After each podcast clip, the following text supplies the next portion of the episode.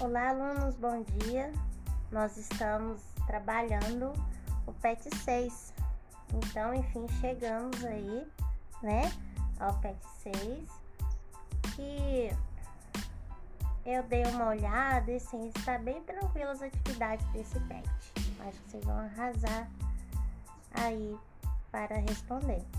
Então, como todos os outros áudios, vou fazer uma breve explicação sobre os textos, né? Fazer alguns apontamentos, algumas discussões, tá? Que vão aí facilitar a compreensão, beleza? Aqui na semana 1, vamos falar sobre a semana 1, depois nós teremos mais 3 áudios aí, respectivamente para cada semana. Então, vocês acompanhem aí também as outras produções. Na semana 1, por exemplo, né? Ali nós temos aí a leitura e a gente tem questões de interpretação de textos. Porém, percebe-se também que ali exige também uma certa opinião pessoal de vocês, um posicionamento assim bem peculiar, bem pessoal ali de vocês. Por quê? Olha, se vocês acompanharem na apostila, né? Ali, primeira habilidade a ser trabalhada, inferir a presença de valores sociais, culturais e humanos e de diferentes visões de mundo em textos literários, reconhecendo nesses textos formas de estabelecer múltiplos olhares sobre as identidades, sociedades e culturas, considerando a autoria e o contexto social e histórico de sua produção. O que é isso? Olha só. O que essa habilidade quer dizer? Quer dizer que nós vamos olhar para um texto, né? No caso ali é um texto literário, né? Nós temos também, nessa semana nós temos uma música e também nós temos uma entrevista, né? Um é um texto literário, o outro não é. E a gente vai ver que esses textos, né, eles trazem as identidades, um olhar diferenciado, né?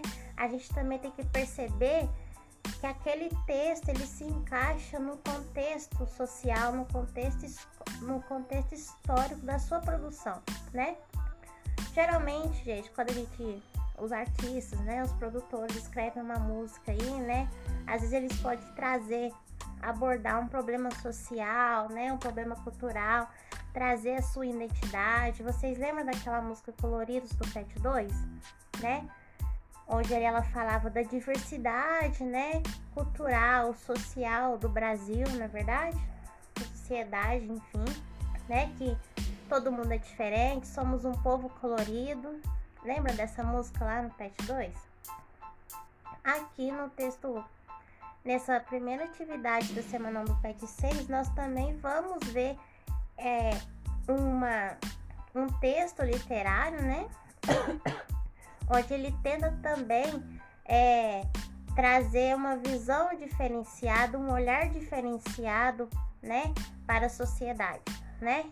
Ele tenta abordar alguma questão social, né? Então, a gente vai ter que tentar identificar essas presenças, esses olhares dentro desse texto, né?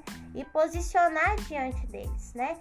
Que é a outra habilidade ali nessa semana, a gente, além de olhar para essas questões que estão ali nesses textos literários, né? A gente também, de certa forma, tem que se posicionar diante em relação a esses textos, tá certo? Então, o primeiro texto é uma música, né? O nome Maria da Vila Matilde. Então, vou fazer a leitura. Cadê meu celular? Eu vou ligar pro 180. Vou entregar teu nome e explicar meu endereço. Aqui você não entra mais. Eu digo que não te conheço. E joga no fervendo. Se você se aventurar, eu solto o cachorro. E apontando para você, eu grito. Pex, x, x. Eu quero ver você pular, você correr. Na frente dos vizinhos. Você vai se arrepender de levantar a mão para mim. Então, a gente vê ali embaixo que a fonte, né? Foi retirada em letrasdemusica.com. É da Elza Soares, né? E é interessante, olha só, lembra quando a gente falou sobre valores, identidades, contexto histórico, né, e por aí mais? Então, olha só, a gente percebe-se ali, né, na verdade a gente vai construindo ali, vendo a narrativa, né, aquela personagem ali, o que ela tá querendo dizer, no final, na hora que ela fala assim, você vai se arrepender de levantar a mão pra mim, a gente infere, a gente deduz que se trata ali de uma violência doméstica. Pode ser que essa personagem, que é uma mulher, né, Maria da Vila Matilde, né, talvez essa história dela, a gente na verdade conclui aquela última frase ali, que ela está falando de uma violência doméstica, né, na hora que a gente fala, ela fala, eu vou pegar meu celular, vou ligar pro 180, 180 é o número de disque denúncia, né? Quando vocês verem aí, né, uma agressão, uma violência contra a mulher, vocês têm que ligar pro 180. Então, a gente já começa a perceber ali no início do texto, né, no início dessa canção, que ali se trata que não é uma coisa legal, tá acontecendo alguma coisa ali naquele meio ali, né? Aí ela fala, né? Eu vou jogar água fervendo, se você se aventurar, eu solto o cachorro, né?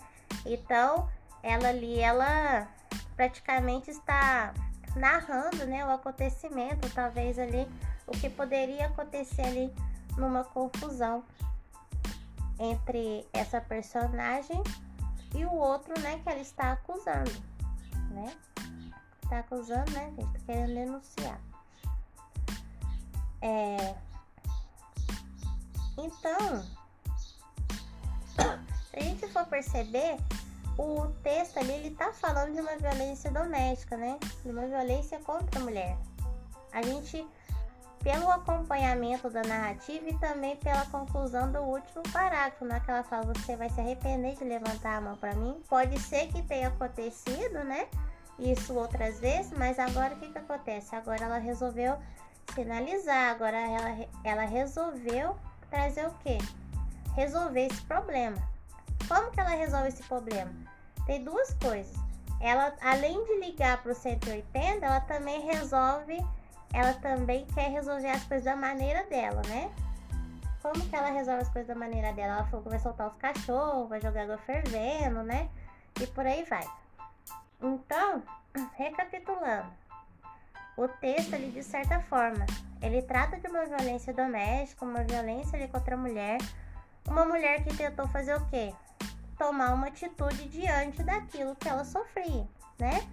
E como que ela resolveu essa situação? Ela falou que vai ligar pro 180, que é o disque denúncia, e que também vai resolver as coisas de uma maneira muito pessoal, né? Como vocês podem acompanhar no texto aí na apostila. Olha só, se a gente for pensar no contexto, né, na produção textual, né, dessa música, mas vamos pensar o seguinte, o Brasil é um dos países que mais mata as mulheres, né, no mundo, né? Tem mais violência aí contra a mulher. E olha que nós temos a Lei Maria da Penha, né? E mesmo assim, mesmo com essa lei, ainda assim continua apresentando casos assim, cada dia mais terríveis de violências e mortes de mulheres, tá? Então essa música, de certa forma, ela retrata a realidade de muitas mulheres, né? Se você de certa forma, essa música, ela traz essa problemática, ela tenta trazer, né, essa discussão para dentro da sociedade, mesmo que uma forma de música, um texto literário, mas ela não deixa de abordar a problemática, porque ela aborda ali a realidade que muitas mulheres passam no dia a dia, né? Então, como nós temos ainda essa problemática, apesar da lei existir, e assim ainda existe muito morte de mulheres, né? Ainda existe né, violência, mortes e por aí vai, há uma pergunta lá no PET que fala quais soluções que nós podemos trazer, quais soluções que nós podemos pensar, né? Porque olha só, como eu falei, temos uma lei, mas talvez de certa forma ela, né, tá faltando aí talvez ser um pouco mais rígida, né, talvez mudar algumas coisas, não é verdade? Talvez, quem sabe aí pensar na, né, na perspectiva aí psicológica, financeira dessa mulher que sofre com essa violência. Porque olha só, na maioria das vezes, né, as mulheres que às vezes sofrem esse tipo de violência, não tô falando todas, né, gente, mas uma grande parte, né, delas é porque às vezes dependem financeiramente, né, do companheiro, né, ou às vezes ela não tem uma ajuda, um auxílio ali psicológico para falar assim para ela assim: você não precisa disso, você pode ser, você pode se levantar, você pode se reerguer, você não precisa passar por isso, entendeu? Talvez aí falta soluções, né, talvez psicológicas, né, financeiras, para que resolvam essa problemática. Então, pensando nisso tudo, quais soluções que vocês acham que deveriam ser feitas para que extermine, né, gente, essa violência contra a mulher, para que acabe de fato essa violência contra a mulher, né, essa violência doméstica, né? Então, quais soluções que nós podemos pensar, né? Talvez essa problemática, né, poderia ser trazida também para as escolas, né, uma campanha, um projeto, né? Vamos supor, se vocês pensarem assim: ah, professora, talvez poderia ser trabalhado num projeto, na sala de aula, na escola, mas como que seria esse projeto, né? Como que vocês fariam esse projeto, vocês alunos, né? Para que essa questão da violência doméstica seja discutida na escola, na nossa comunidade, não é verdade? Porque você não sabe que ali perto de você, às vezes tem uma mulher sofrendo, não é verdade? Alguma coisa você não sabe. Então, como de fato nós poderíamos trazer soluções, né, para que a gente possa ajudar essas mulheres que sofrem com a violência doméstica? Eu não falo só de violência física, tá, gente? Eu falo de violência moral, violência psicológica, tá bom? Que a questão da humilhação, falar que a mulher é feia, falar que a mulher nunca vai ser feliz, né? Então, tem vários tipos de violência aí.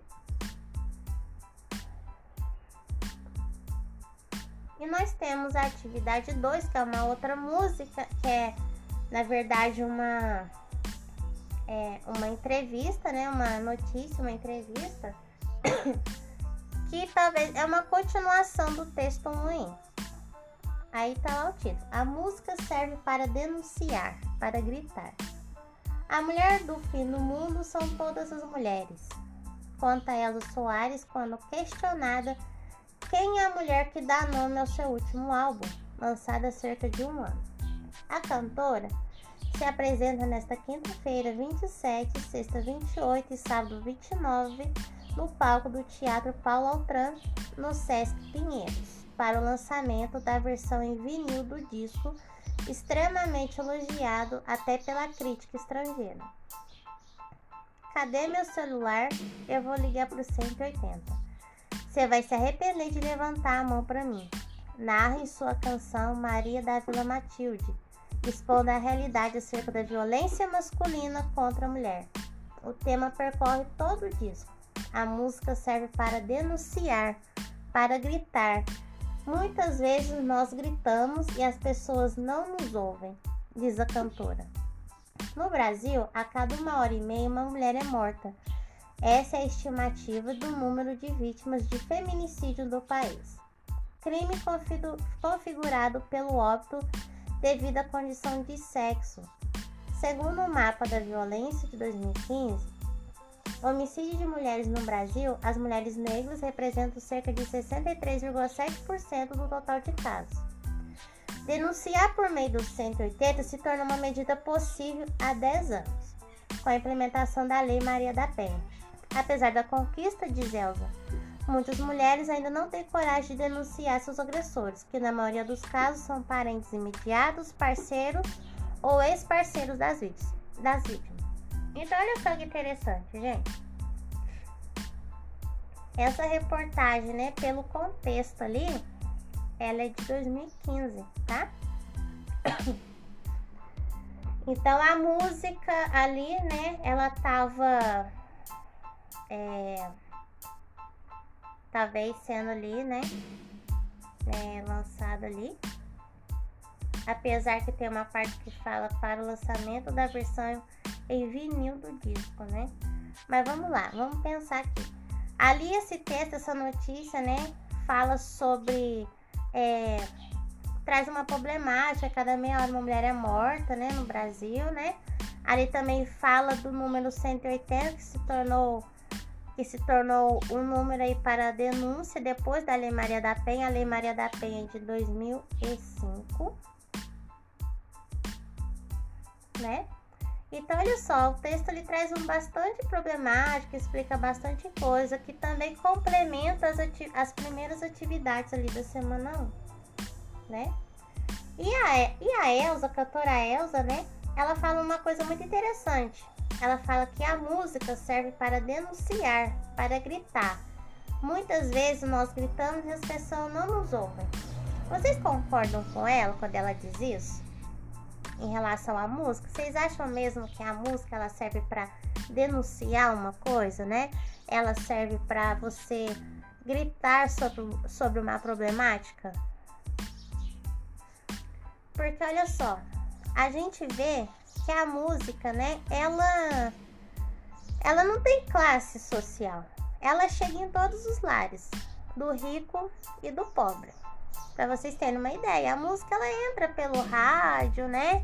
Por qualquer meio midiático, todos os meios, para vocês terem uma ideia. Então, quando aquele problema não chega em tal lugar, a música ela pode chegar, a música ela pode dar voz, né? As vozes daqueles que estão calados. Lembra lá do Pet 2 também? Quando aquela música Coloridos, né?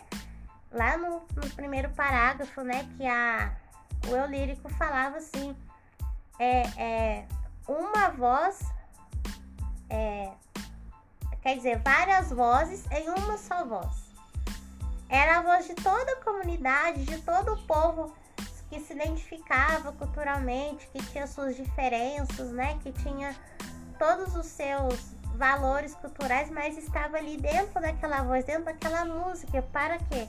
Para que isso se expanda, entendeu? Então vocês responderam até isso direitinho lá nas atividades de vocês. Então, de certa forma, né, na minha opinião, eu acho que eu concordo com a Elza. A música ela serve sim para denunciar e para gritar, porque ela chega em lugares que talvez a notícia, que talvez a problemática não chega.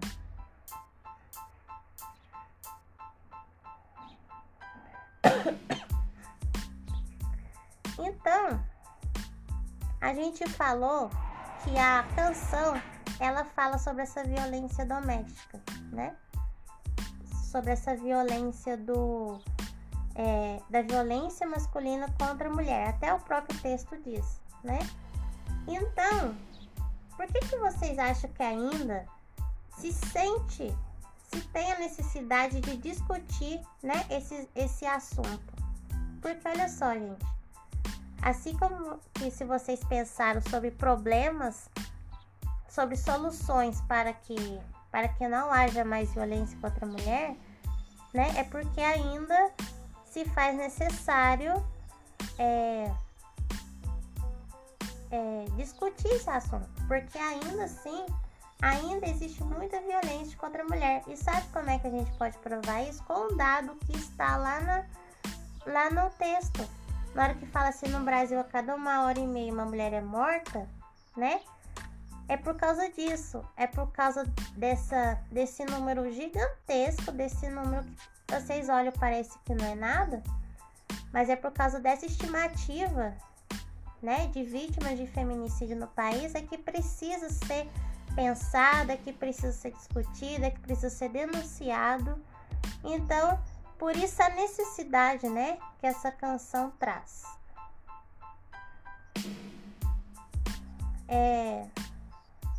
Então, de certa forma, essa canção, né, ela, para a sociedade, ela traz argumentos muito significativos, né? Ela fala, talvez, ali de uma mulher que sofre ali violência, que talvez, no primeiro momento, talvez ela poderia sofrido, né, essa violência antes, mas nunca falou, nunca expôs essa problemática. Mas olha só, por que é importante? Quais são os argumentos que essa canção traz? Porque às vezes muitas mulheres não têm coragem de denunciar os agressores, porque às vezes, né, depende de uma ajuda financeira deles, entendeu? Porque pode ser que em algum momento da vida, né, foi aquele caminho que ela teve, não que ela escolheu, assim. Mas, sabe, gente, são circunstâncias, né, da vida, assim. São caminhos que vão se encaixando, né? Mas, essa canção, ela traz argumentos muito significativos, porque é preciso falar para essas mulheres que elas precisam denunciar, que elas precisam levantar a sua voz, que elas precisam, que elas têm apoio e elas têm ajuda, né? Talvez esses são os argumentos aí que até respondem a 4. Quais argumentos validam a importância dessa canção para a sociedade? Então, depois dessa discussão, a gente termina aqui essa semana 1 do PET 6, né? E depois vocês escutem a semana 2, tá? Até mais!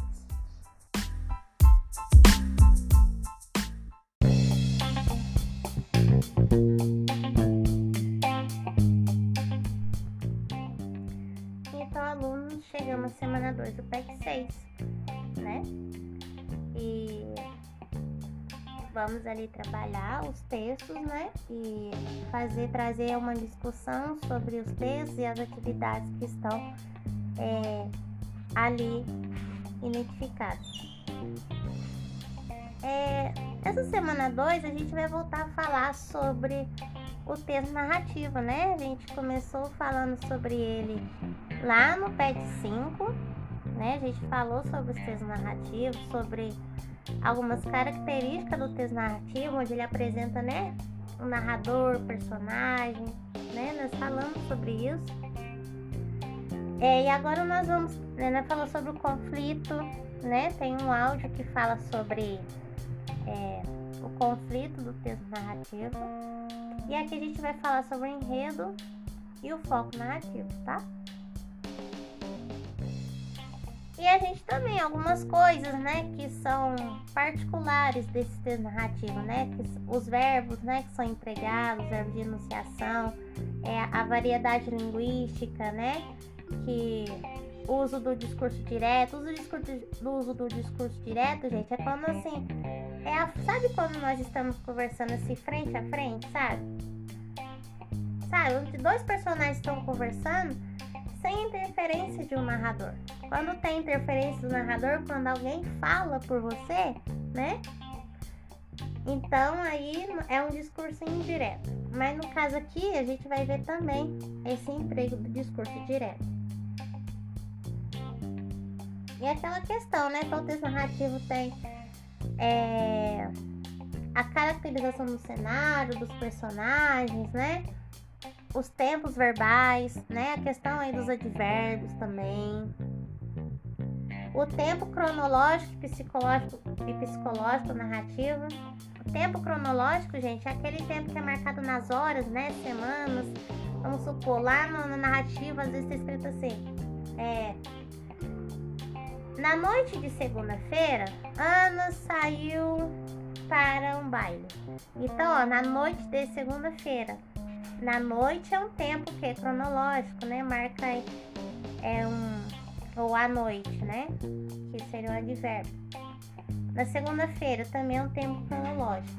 O tempo psicológico é aquele tempo que às vezes a gente não percebe, né? Vamos supor que você está na fila de um banco e você tem a sensação que está demorando demais. Porém, às vezes uma outra pessoa fala assim para você: nossa, mas passou muito rápido essa fila, né? Então, o tempo psicológico é o tempo diferenciado para cada um. Nas narrativas, por exemplo, né? Às vezes vem como um flashback, né? Às vezes o personagem lembra de alguma coisa do passado, né? E ele reconta aquilo dentro da narrativa. Porque é um tempo diferenciado, é um tempo dele. Então nós temos aqui um texto aqui que chama Tadeu versus Maria Angélica. À primeira vista, Tadeu e Maria Angélica formavam um casal normal. Gostavam de cinema, de música e de viagens, mas acima de tudo amavam futebol.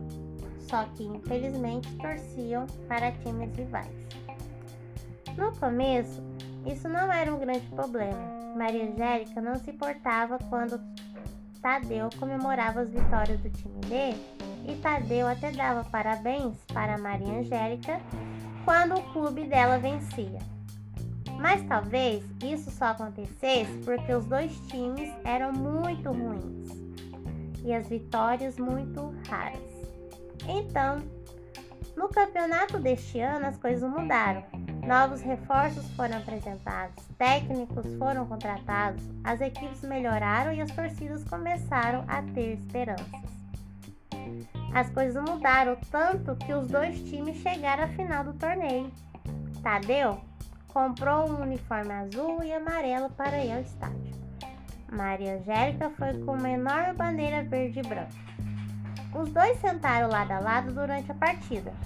Para evitar brigas, tentavam não vibrar demais quando seus times acertavam um lance, nem zombar do outro quando a equipe adversária cometia algum erro. O 0-0 vinha mantendo a paz do casal, porém no último lance do jogo, quando o time de Tadeu marcou o gol da vitória, ele não se conteve e gritou: "Gol!" E assim mesmo, com 10 letras O. Mas ele não parou por aí. Começou a dançar em volta de Maria Angélica enquanto cantava: "Eu, o meu time é um terror, eu, o seu time é perdedor." Maria Angélica ficou verde de ódio, então disparou: "Tadeu, você passou dos limites, cartão vermelho." "Como assim, Maria Angélica? Você está me expulsando de campo e do casamento. Você pisou na bola." "Tá, eu exagerei, mas também não precisa entrar de sola. Agora é tarde, você chutou nosso amor para escanteio." "Calma, eu não quero tirar o meu time de campo. Vamos tentar um segundo tempo." "Não, senhor. Você já estava na marca do pênalti. Pode ir para o chuveiro." "Quem sabe uma prorrogação?" "Não, fim de jogo." Tadeu sentou na arquibancada, apoiou a cabeça nas mãos e disse: "Tudo bem, Maria Angélica. Se você quer que eu pendure as chuteiras, é assim que vai ser. Mas isso me deixa muito triste, porque a gente fazia uma tabelinha e tanto. Eu acho que você bate um bolão, e sempre que eu chegava em casa, corria para o abraço. Sabe, eu vestia a camisa do nosso casamento. Eu jogava por amor." Aquela declaração deixou os olhos de Maria Angélica encharcados, como um maracanã sem drenagem. Então ela jogou longe sua bandeira e pulou sobre Tadeu como se ele tivesse marcado um gol decisivo. Tadeu olhou fundo nos olhos de Maria Angélica e com voz emocionada cantou: Eu, nosso amor é um terror." "Tadeu, foi a coisa mais linda que você já me disse." Então os dois se beijaram-se, fizeram as pazes e viveram felizes para sempre. Ou pelo menos até a próxima final de campeonato. Gente, eu achei esse texto assim bem engraçado. Ele tem até um tom humorístico, né? Ainda mais quando se fala de futebol, gente. Futebol é um problema e tanto do ser humano, não é verdade? Quem de vocês aí, né? Cada um aí torce pro time, sempre tem aquelas gracinhas e tudo mais, né? Eu aqui na minha casa, né? Eu torço para um time e meu marido para outro, completamente rivais. Eu sou corintiana e ele é palmeirense. Então, olha só, eu me identifiquei. Então, olha para você ver como é que é as coisas, né? Ali, a narrativa, né, é construída, né, em cima da variedade linguística do futebol.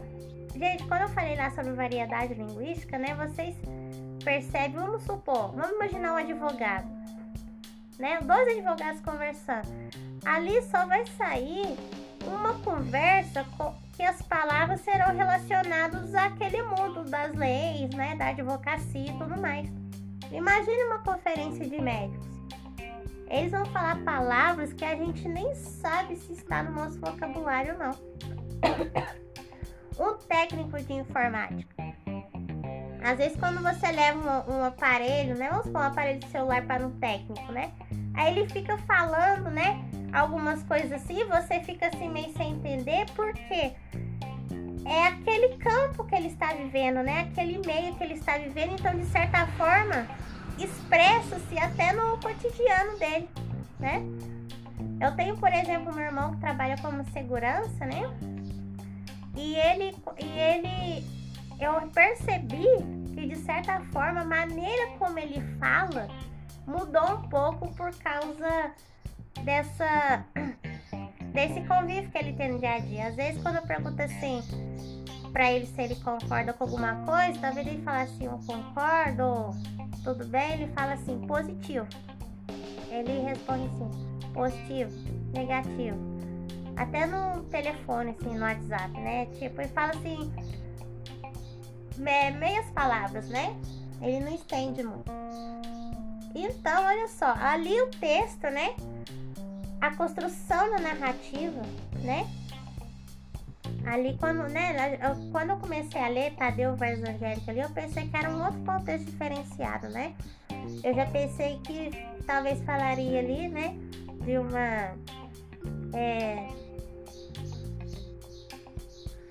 uma briga, de uma violência, né? Contra os dois, mas por causa da primeira semana do PEC 6. Mas ali, a narrativa, ela foi se desenvolvendo e se construindo de uma forma muito diferenciada, né? O que foi bastante legal.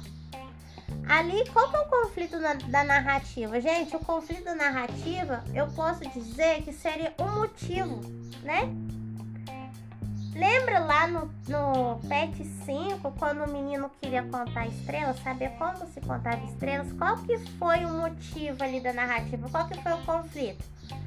A necessidade do menino querer saber como se contava estrelas. Então, aquilo gerou a narrativa, né? No caso aqui, o que a gente pode deduzir? O que gerou toda aquela narrativa, toda aquela discussão, né?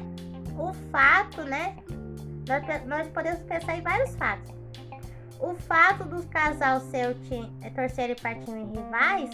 E quando os dois times rivais chegaram ao final do campeonato. Esse foi, tipo assim, um ápice ali, né? Da narrativa. Não é verdade? Que você ficou esperando aquele momento. Eu posso dizer também, né? Que também, acho que o conflito, o ápice, né? O apogeu, o ponto mais alto da narrativa é quando o personagem Tadeu, ele grita o gol. Aí pronto. Ele acendeu a faísca do combustível. Aí não teve jeito. Ela já disparou. Não é verdade?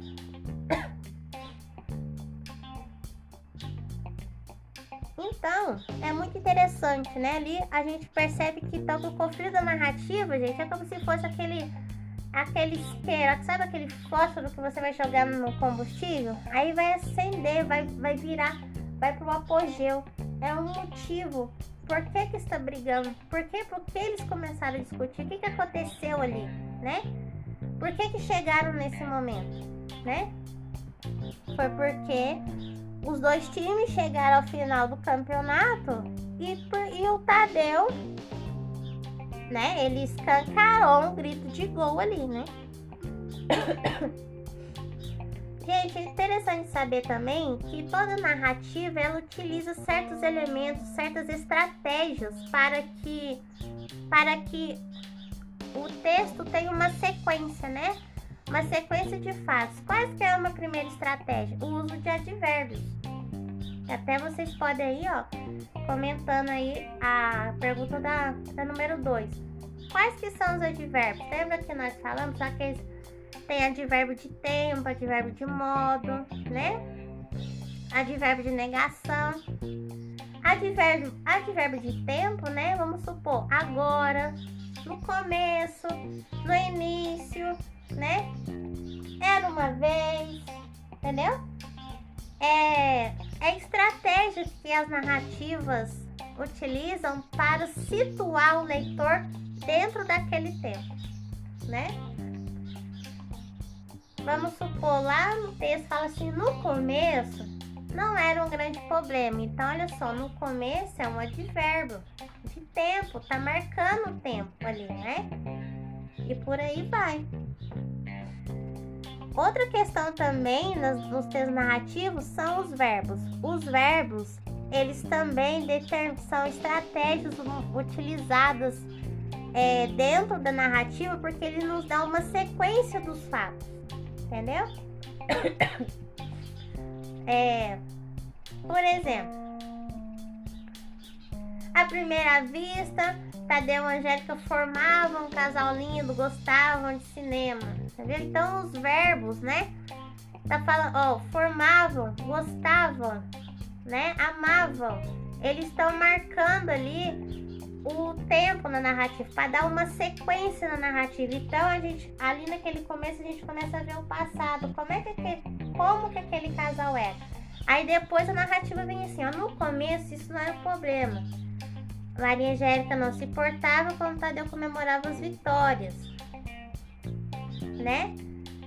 Aí vai indo a narrativa, e depois, ó, então no campeonato deste ano as coisas mudaram, foram apresentados. Então ali, ó, mudaram, foram, melhoraram. Então os verbos começou o quê? A marcar os fatos, o que estava acontecendo com aqueles times ali, né? Aí depois, olha só, as coisas mudaram tanto que os dois times chegaram à final. Tadeu comprou o uniforme, né? E Angélica foi, tá vendo? Os verbos, eles marcam o quê? Ele dá uma sequência nos fatos. Ele dá uma sequência na narrativa. Então, isso também é uma outra estratégia muito utilizada aí nos textos narrativos. Os verbos, eles apresentam uma estratégia marcante, importante, para também situar o leitor ali. Outra questão também desse texto, outra estratégia também utilizada aqui é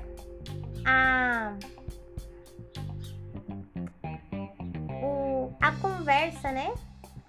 As falas dos personagens. Porque olha só, na hora que a Angélica e o Tadeu começam a conversar, a gente percebe-se que a narrativa, ela está no seu auge, no seu ponto mais alto da narrativa. E isso está caminhando para um final, entendeu? Olha como é que você vê, percebe como é uma narrativa. A narrativa, um texto narrativo, ele tem um conflito, o que gera, né, aquela confusão.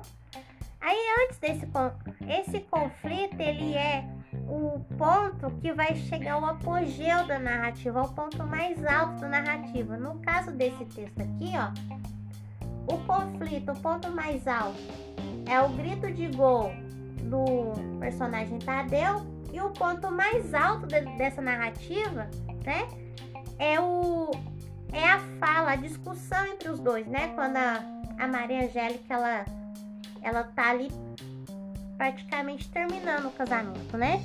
Esse é o ponto mais alto ali da narrativa, naquela discussão. Aí aquela discussão toda, quando vê a narrativa, ela dá uma baixada. Por que ela dá essa baixada? Porque ela está caminhando para o final.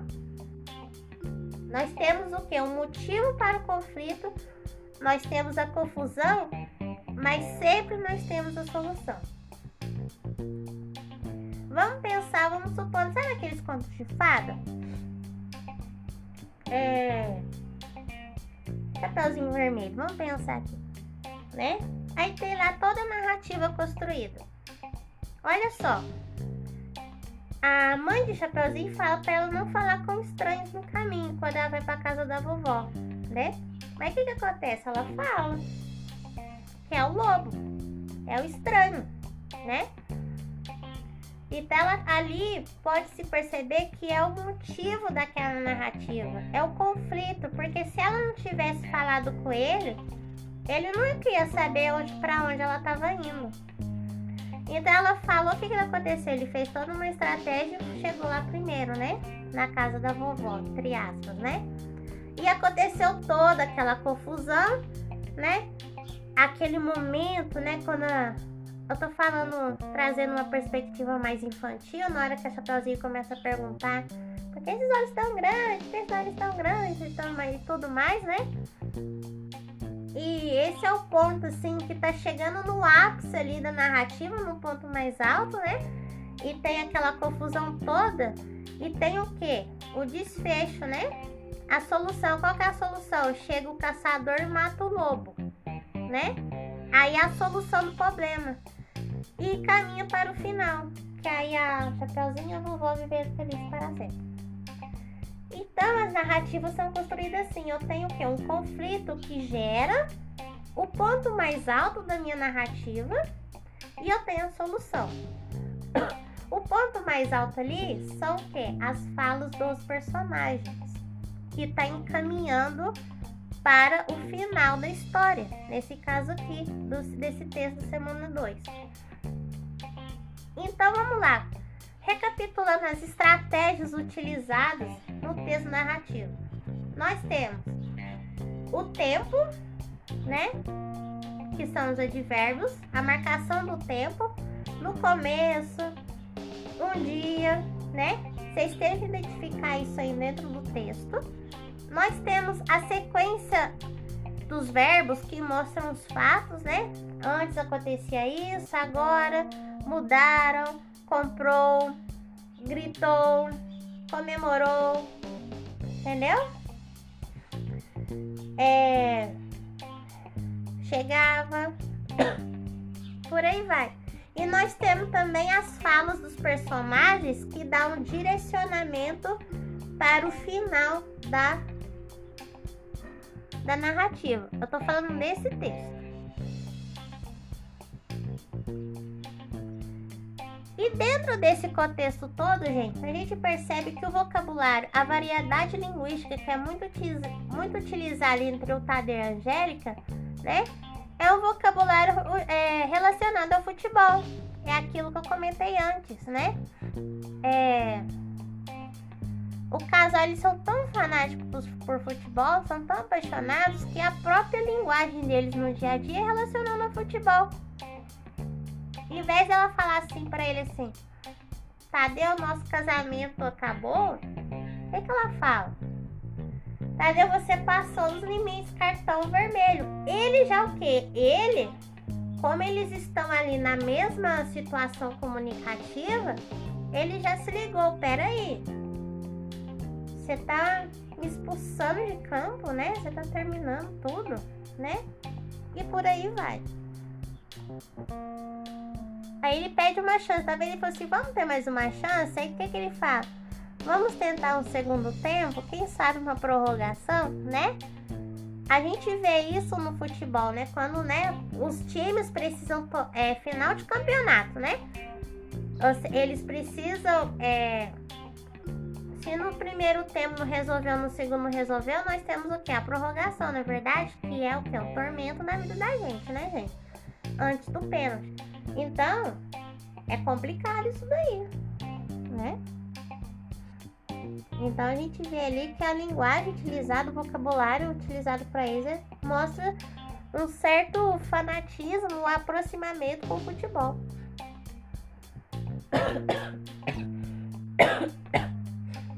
Olha só, acompanhe aí no texto, vamos supor que geralmente também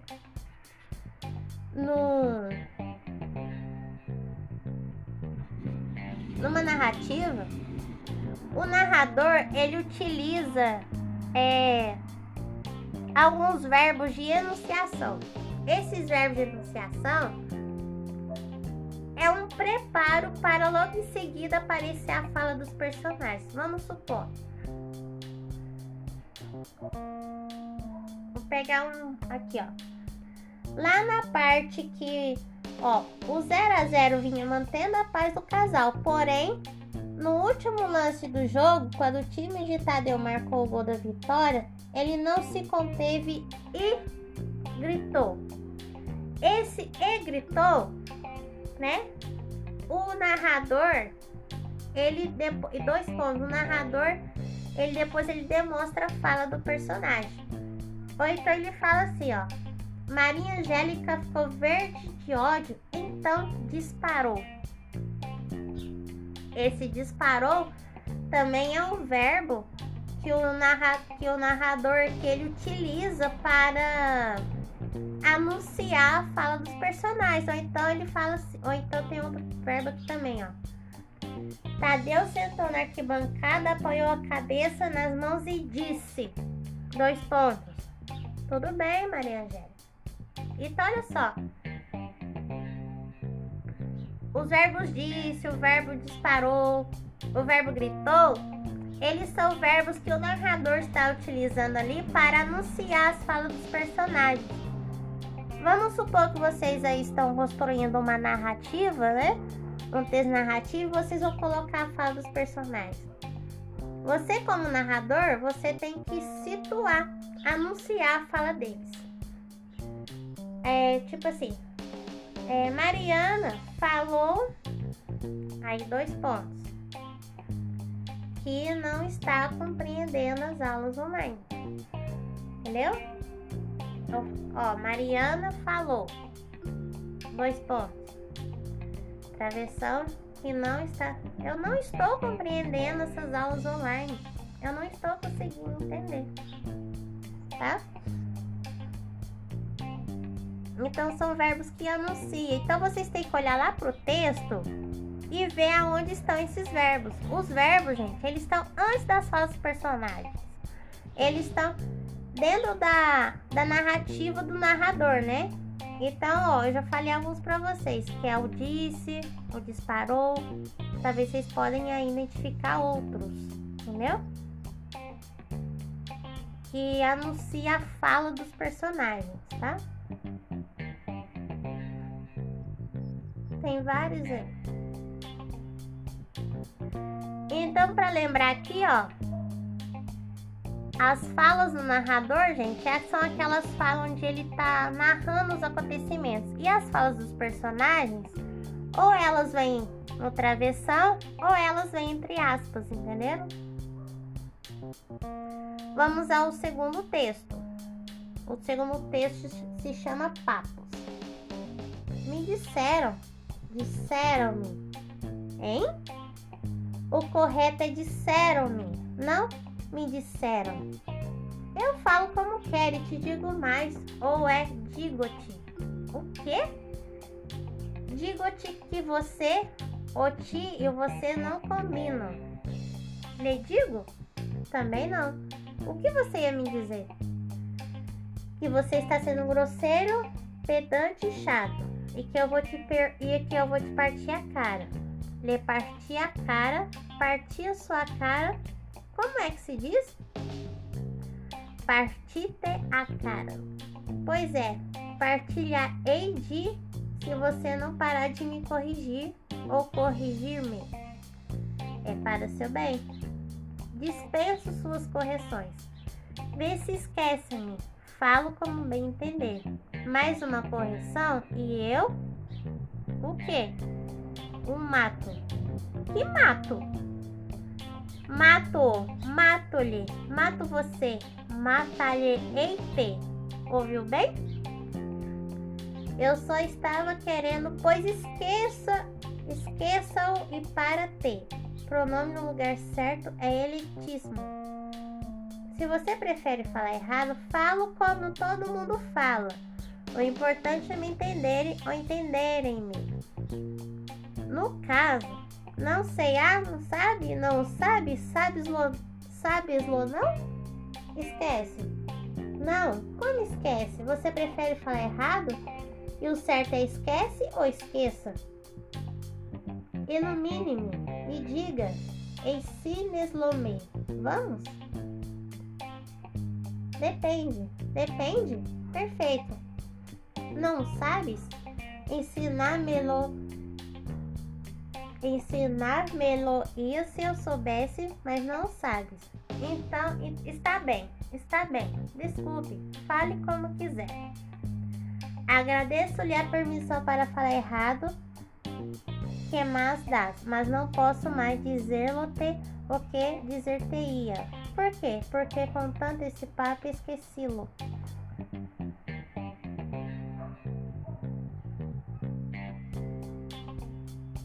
Pessoal, então é o seguinte.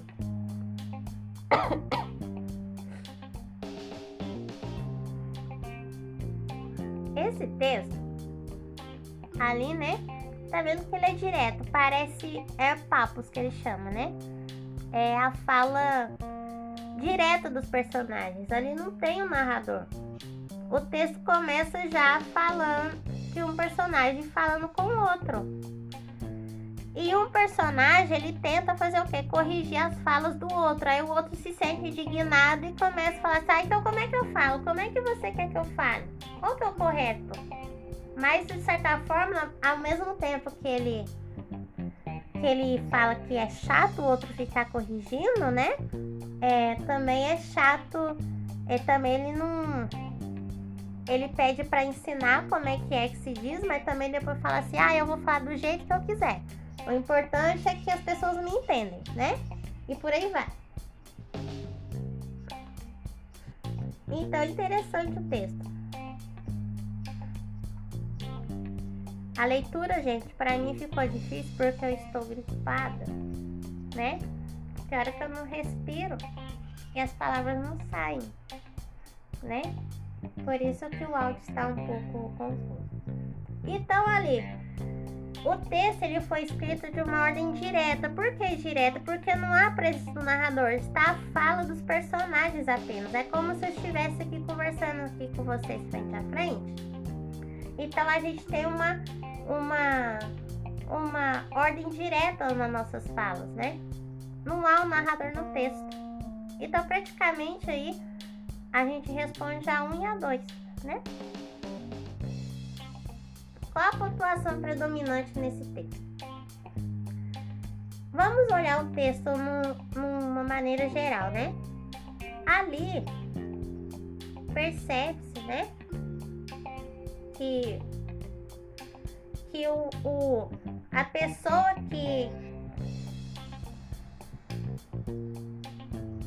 pessoa que se sente ofendida pela correção, ela começa a fazer várias perguntas, né? Então ali ela usa o pronome de interrogação, né? Porque ela começa assim, então como é que fala? É desse jeito? É digo-te, eu digo-te mais, ou lhe digo, ou o que você ia me dizer, né? O outro também fica confuso, né? Que eles estavam conversando uma coisa e depois dessa confusão toda, acabaram esquecendo do que estavam falando. Então ali a gente vê que predomina ali várias perguntas. E quando nós temos várias perguntas, qual é a pontuação que a gente utiliza? O conflito do texto. Igual eu falei lá no primeiro texto, gente, qual que é o motivo que traz a narrativa? Qual que é o motivo que acendeu toda aquela discussão, né? O que gerou ali a confusão dos dois personagens, né? A gente percebe ali que um tá tentando corrigir o outro e o outro não concorda porque ele acha mais importante a comunicação, né? E tem uma coisa bastante pessoal ali que vocês têm que responder. Vocês já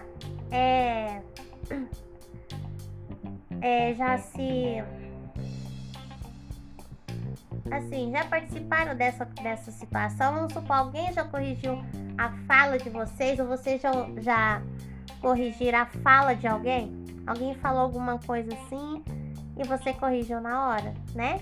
Essa é a pergunta da Cindy. Então vocês devem contar sobre esse fato, como foi, né? Como que vocês corrigiram, o que aconteceu, tá bom? Aí a gente finaliza aí a semana 2 do PEC 6.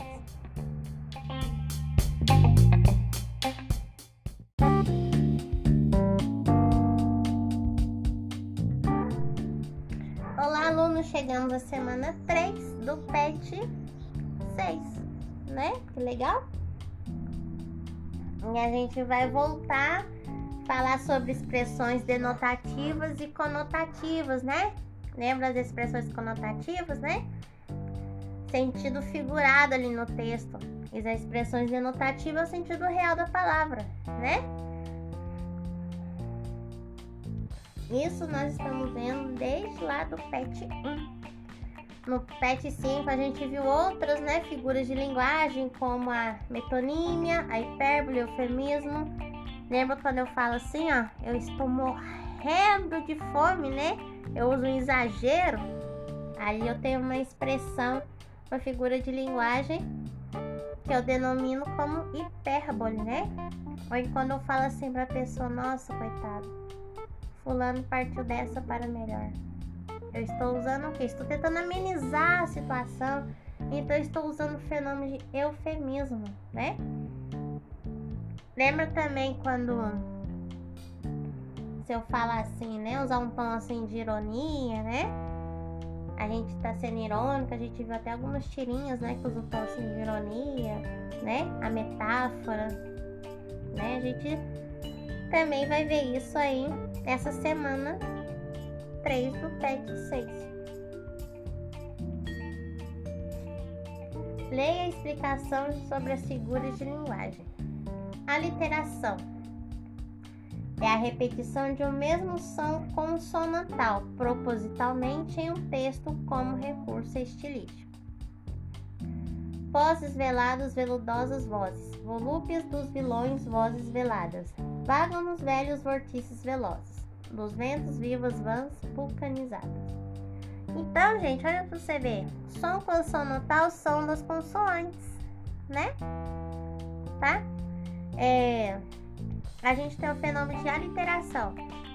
A gente, às vezes, faz isso propositalmente no texto, entendeu? Pra trazer um recurso, assim, mais estilístico, né? A gente talvez quer trazer também um som pra dentro da poesia, para dentro do texto literário, né? Então a gente também pode usar esse recurso. Às vezes vocês podem escutar músicas, né, aí do dia a dia, né? Que às vezes tem a repetição de um mesmo som consonantal, né? E você às vezes não percebe, mas ali tem um fenômeno de aliteração ou assonância, que a gente vai explicar agora, que é a repetição do mesmo som vocálico propositalmente em um texto como recurso estilístico. Vamos ler o exemplo de um mesmo som vocálico. Berro pelo aterro, pelo desterro. Berro por seu berro, pelo seu erro. Quero que você ganhe, que você me apanhe. Sou seu bezerro gritando mamãe. Então, olha lá, a gente tem o mesmo som vocálico. Você viu ali, ó, o som do E e do O, som que está predominando naqueles versos ali do Caetano Veloso. Na música, tá, gente? Essa música aí. Então, pode ser também algumas músicas aí, ó, que tenha propositalmente, né? Talvez, né, gente? Pra combinar com o arranjo, com a melodia ali que o produtor está pensando. Então, ele faz uma construção propositalmente, né? Com vários sons, com a repetição de vários sons vocálicos ou consonantal. Onomatopeia. Onomatopeia, gente, né? A gente aí, vocês leem histórias em quadrinhos, né? talvez é mais predominante em histórias e em quadrinhos aí a onomatopeia é a tentativa de reproduzir sons e barulhos pela escrita. Vamos supor, né? Um barulho como esse que eu acabei de fazer, dependendo ali do contexto, né? Eu peguei o chinelo e bati em cima da mesa aqui que eu estou gravando esse áudio. Agora vamos supor que eu quero reproduzir esse som numa história em quadrinho no texto. Aí eu tenho que usar a onomatopeia, né? Sei lá, eu escreveria crash, sabe? Splash. Splash é pra água, né, gente? Mas eu tentaria escrever um som que fosse reproduzir. Naquele texto da semana 1, onde, da Maria da Vila Matilde, onde ela fala que vai soltar os cachorros e faz a seguinte expressão, e vou dizer, pex, a gente tenta reproduzir esse som na escrita, né? E por aí vai. Aí tem um exemplo aqui, ó. Derrubou o prato enquanto enxugava a louça. Crash. Do berro que o gato deu. Miau! Aquela musiquinha, né, gente? Que várias crianças cantam. Do berro que o gato deu. Miau! Aí a gente quer reproduzir esse berro do gato. Aí a gente escreve a palavra miau, né? Que a gente tenta aproximar do som que o gato faz. Então, nós temos aí como primeira atividade, né?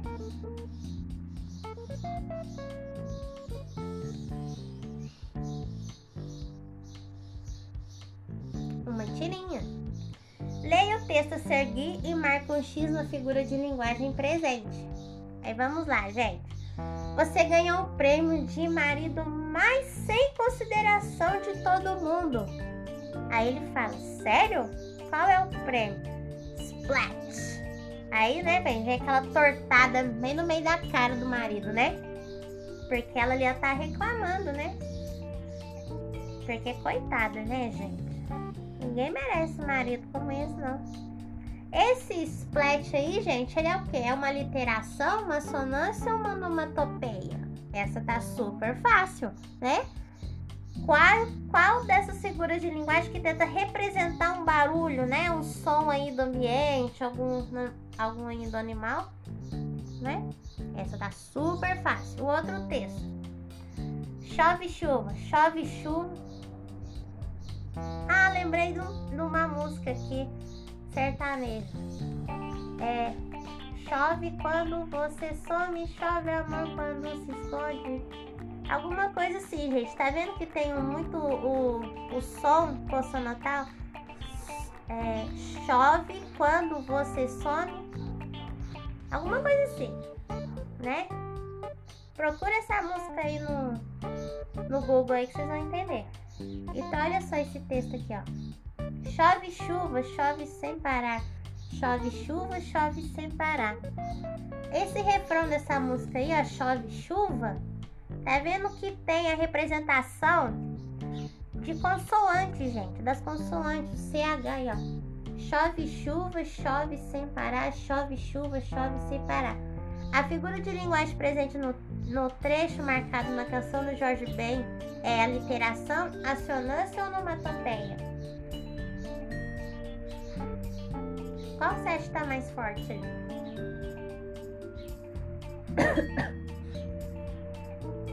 O outro texto, né?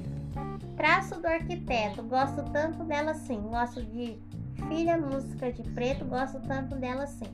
Essa desmesura de paixão é loucura de meu coração. Minha voz do Iguaçu, polo sul, meu azul. Luz do sentimento nu. Qual que está aí repetindo aí? Será que é o consonantal ou será que é o vocálico? Minha voz do Iguaçu, polo sul, Meu azul, luz do sentimento nu. Sol vocálico, né, gente? Sol vocálico, então olha lá na explicação. É a literação ou assonância?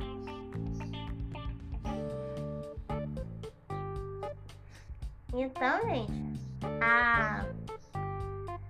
tá sussa aí, né? A semana 3 do PET 6, né? Vocês têm que ler essas figuras de linguagem, né? Tem ali uma breve explicação, o que é a literação, o que é a assonância, o que é a onomatopeia, né? E vocês devem responder e analisar esses três textos. Aí o texto 1, que é uma tirinha. O que significa esse splat aí, ó? Olhem lá na explicação. Será que é onomatopeia? Será que é assonância? Será que é um fenômeno de aliteração? Aquele outro texto ali, ó, do chove-chuva. Qual que é a repetição, né? Chove-chuva, chove sem parar. Chove-chuva, chove sem parar. Não parece que o som tá mais no CH? CH o quê? Consonantal, som consonantal. Então, qual que é o fenômeno lá? Aliteração ou assonância? E o outro texto, o que tá destacado, minha Foz do Iguaçu, Polo Sul, meu azul, luz do sentimento nu. Qual será que tá aí? Qual que é a figura de linguagem que está predominando aí nesses textos? Então, a gente termina aqui a semana 3. Rápido, né? Assista, então, ouçam, né, gente? Acompanhe na apostila o áudio da semana 4.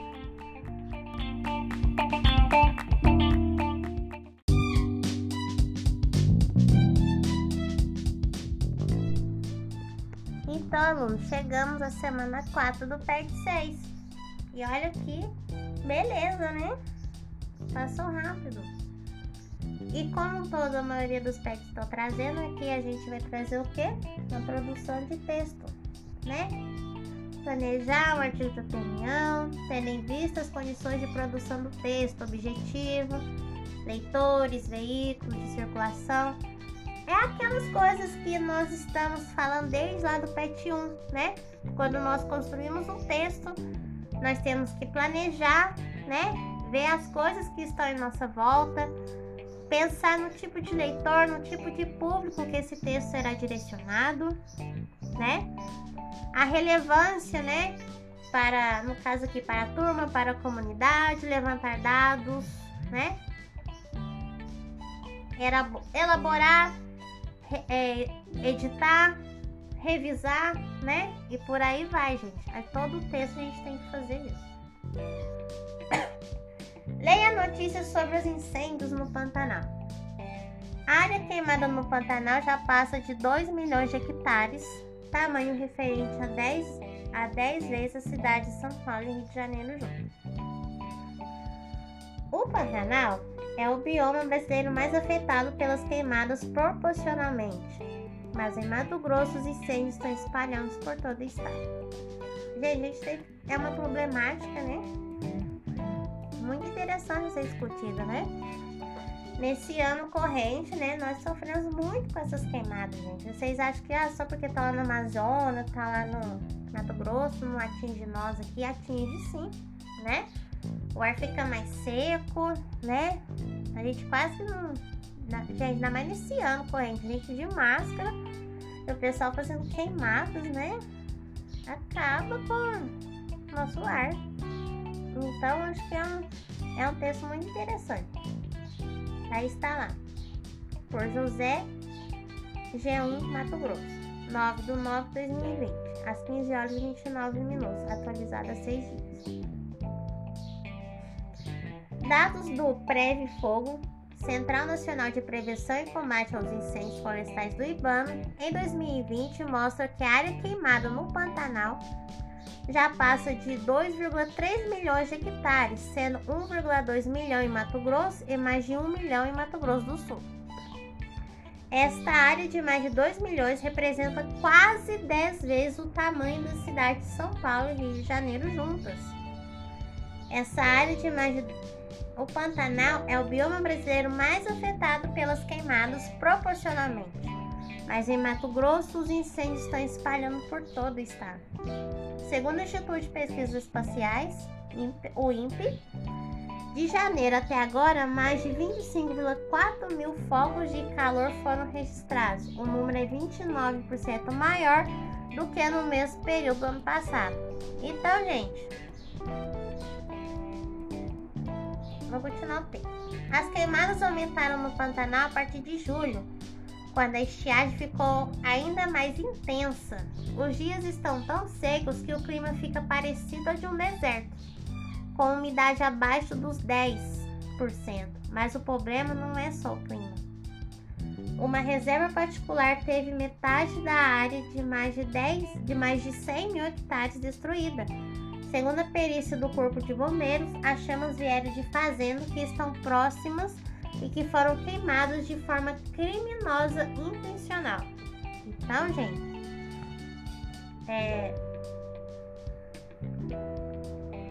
aqui se trata de uma notícia, né? Ali tem ali, ó, a fonte de onde foi tirada do portal G1, UOL.com, né? Ali tá falando sobre a problemática dessas queimadas, né? Eles estão tentando expressar ali através de exemplos, né? O que pode provocar, né? Essas queimadas, não só problemas de saúde, né, gente? Mas também o bioma, né? Uma parte muito, o Pantanal é uma parte muito importante aí do nosso... para o nosso clima e tudo mais, né? Esse também é um fato, é uma coisa que tem que ser discutida. Então ali, gente, vocês deverão produzir um artigo de opinião, né? Então ali tem uns pontos ali interessantes. Lembrando que o artigo de opinião ele tem três partes: a introdução, o desenvolvimento e a conclusão, tá bom? A conclusão, gente, a gente chama, é como se fosse o tapa no texto. Você deixa o seu leitor curioso sobre aquilo que você vai escrever. Ali você coloca o seu posicionamento diante da problemática, tá? Vocês, no caso aqui, vão ter que escrever sobre o que está acontecendo no Pantanal, né? Colocar problemas, discussões, tá bom? Vamos supor aí.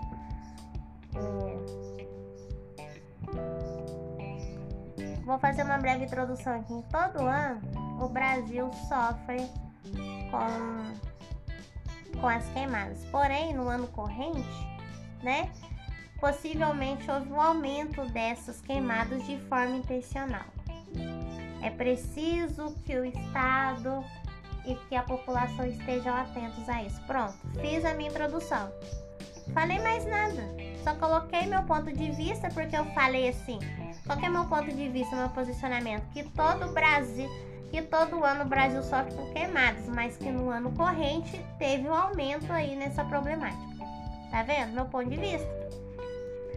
Aí eu dei lá uma jogada, né? Pra eu construir o meu parágrafo, né? Foi assim que o Estado deve ficar mais preocupado e que a população também deve ficar atenta e cobrar soluções, tá? Então, olha só. Três coisas que eu coloquei na minha introdução. Que o Brasil sofre com queimadas, né?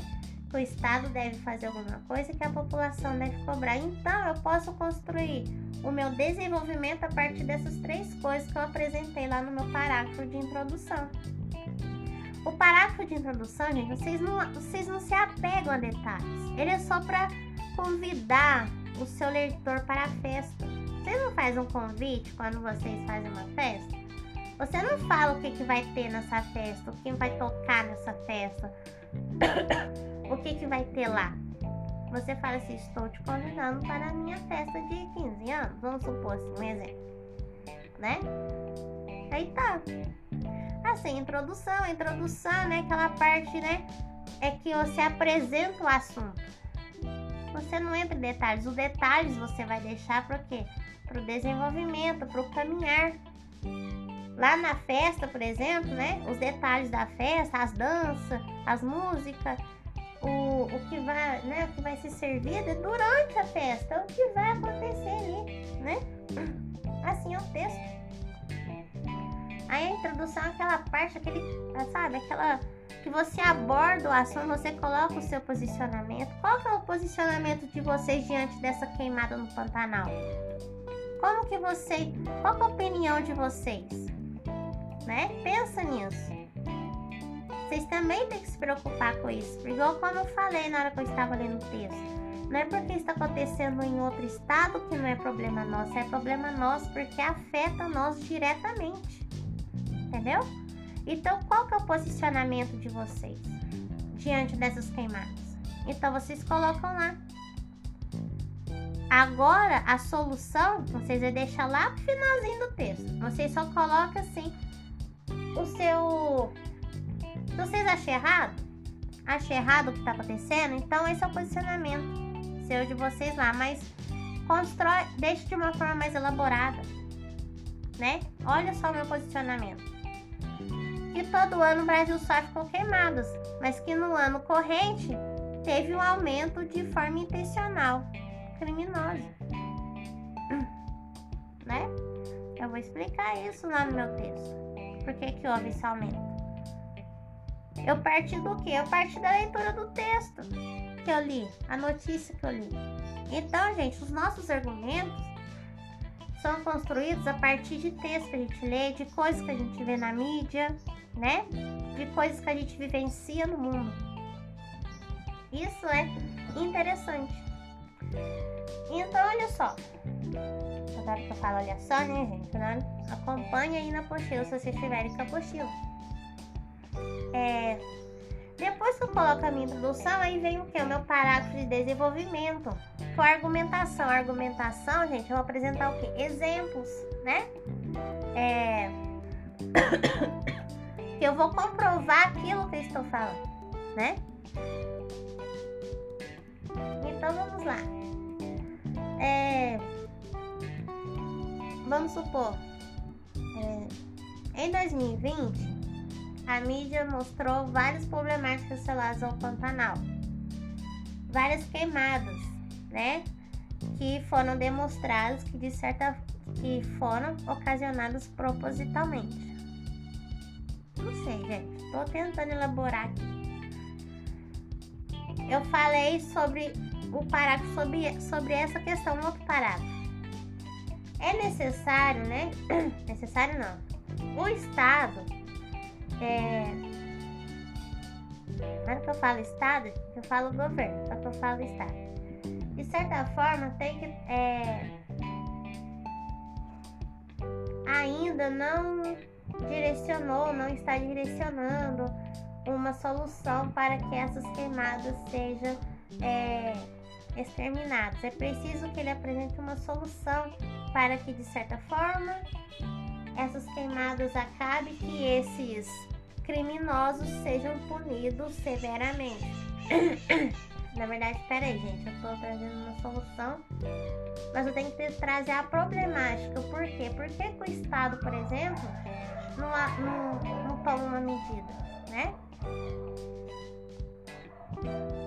E outra questão também, as pessoas também devem ficar atentas. Por quê? Não é porque está acontecendo em determinado estado que não é atingido todo o país. A população também deve estar atenta. Não sei, gente, eu vou trazendo vários problemas, né? Talvez essa parte do que a população deve estar atenta, eu poderia até direcionar para o lado da saúde. Por exemplo, as pessoas devem estar atentas e cobrar as autoridades, pois a continuação dessas queimadas pode provocar... não só a perda do bioma, da flora e da fauna, gente, né? Da fauna também, que muitos animais foram queimados vivos. Mas também provocar problemas de saúde respiratórios. E neste ano, precisamente, já estamos lidando com uma grave doença respiratória, que é o coronavírus. Tá vendo, gente? Eu já fiz um parágrafo aí que já dá 8 linhas, né? Pra ver se aqui dá uma resumida aí. Então, eu trouxe o problema. O Estado, né? Ele precisa direcionar novas fontes, né? Elaborar projetos e tudo mais. Isso eu posso trazer lá na minha solução, né? Que é o último parágrafo. A conclusão de um artigo de opinião, né? A gente pode ou trazer um resumo, né, daquele texto, ou a gente traz uma solução. Se eu falei que o Estado tem que fazer uma coisa que as pessoas têm que ficar atentas, né, qual que é a solução? Ah, o Estado ele tem que direcionar projetos de lei mais severas para agricultores que provocam queimadas de forma intencional. Aí, as investigações devem ser mais efetivas. Mas como o Estado deve fazer isso, né? Ter um controle, formar uma equipe para que controle aquela região, fazer um cadastramento, né, dessas pessoas ali, vamos supor, fazer um cadastramento dos fazendeiros, né, daquela região, e eles têm a obrigação de cuidar daquela parte, daquele bioma, né? E se alguma eventual coisa acontecer, eles devem plantar uma árvore, sei lá, gente. A gente pode trazer várias soluções criativas, né? Para resolver esse problema aí no Pantanal. Então, vocês devem escrever um texto. Essa é a semana 4 do PET 6, né? Também tá super fácil, é apenas uma atividade, né? Então, acho que vocês fazem isso. Lembrando, dica de escrita da redação, né? Pesquisem sobre coisas, gente, mas não copiem da internet, né? As pesquisas, elas só servem para acender uma luz lá na nossa mente. Não é pra gente sair copiando. Outra coisa também. Fez a redação? Escreve ela, né? Depois, dá um tempo. Volta nela, faz outra leitura, vê o que está legal e o que não está legal. Faça uma revisão, vê se não tem palavras escritas erradas, tá? Se é com C cedilha, se é com 2S, se é com G, se é com J, né? Toma cuidado aí na ortografia. Esse processo de revisão do texto, né? Vocês também devem aproveitar-se disso, tá bom? Então, a gente termina aí as explicações do PET 6. Ouçam várias vezes, quantas vezes quiser. Qualquer coisa, estou à disposição. Peço ajuda aí no Conexão Escola ou no WhatsApp, né? Estou aí disponível em todos os canais de comunicação. Até mais!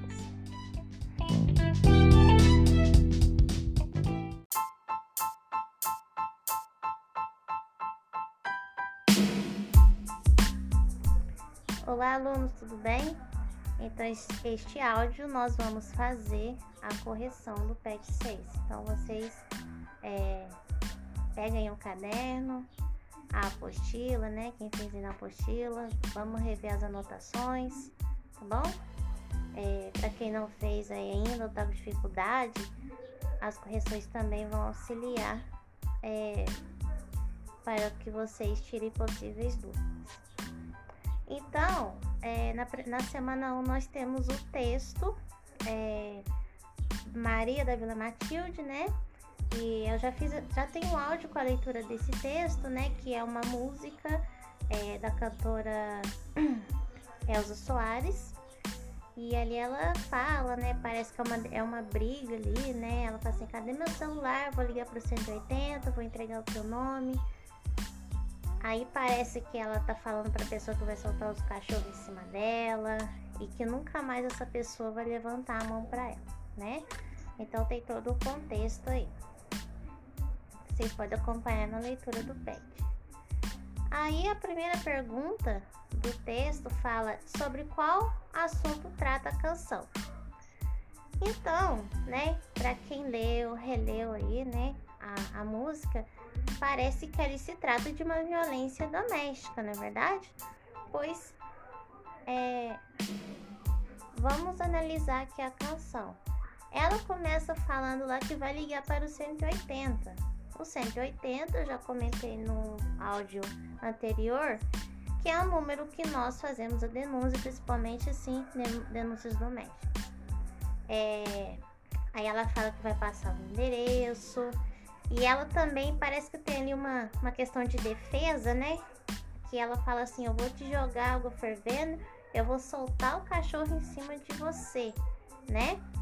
E tem uma coisa que ela fala lá no finalzinho, né? Uma frase, acho que fecha esse nosso entendimento, que ela fala assim, você vai se arrepender de levantar a mão para mim. Então, eu acho que quando a gente lê todo o texto e vê essa última frase, a gente percebe-se que se trata de uma violência doméstica, né? Na verdade, uma violência, talvez... uma violência fosse contra a mulher, apesar dela ela fala assim que vai jogar água fervendo e soltar os cachorros em cima dessa pessoa, ela está se defendendo, porque provavelmente pela última frase ali percebe-se que essa outra pessoa, né, vamos deduzir que seria um homem, em outras vezes já agrediu, né, já levantou a mão para ela.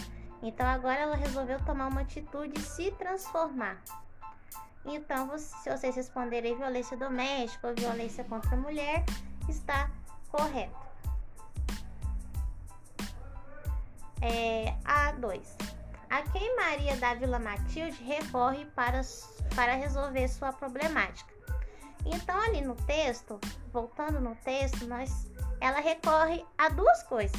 Ela resolve tanto pedir ajuda, né, no disque denúncia para a polícia, né? Então ela tá ali procurando o celular então ela recorre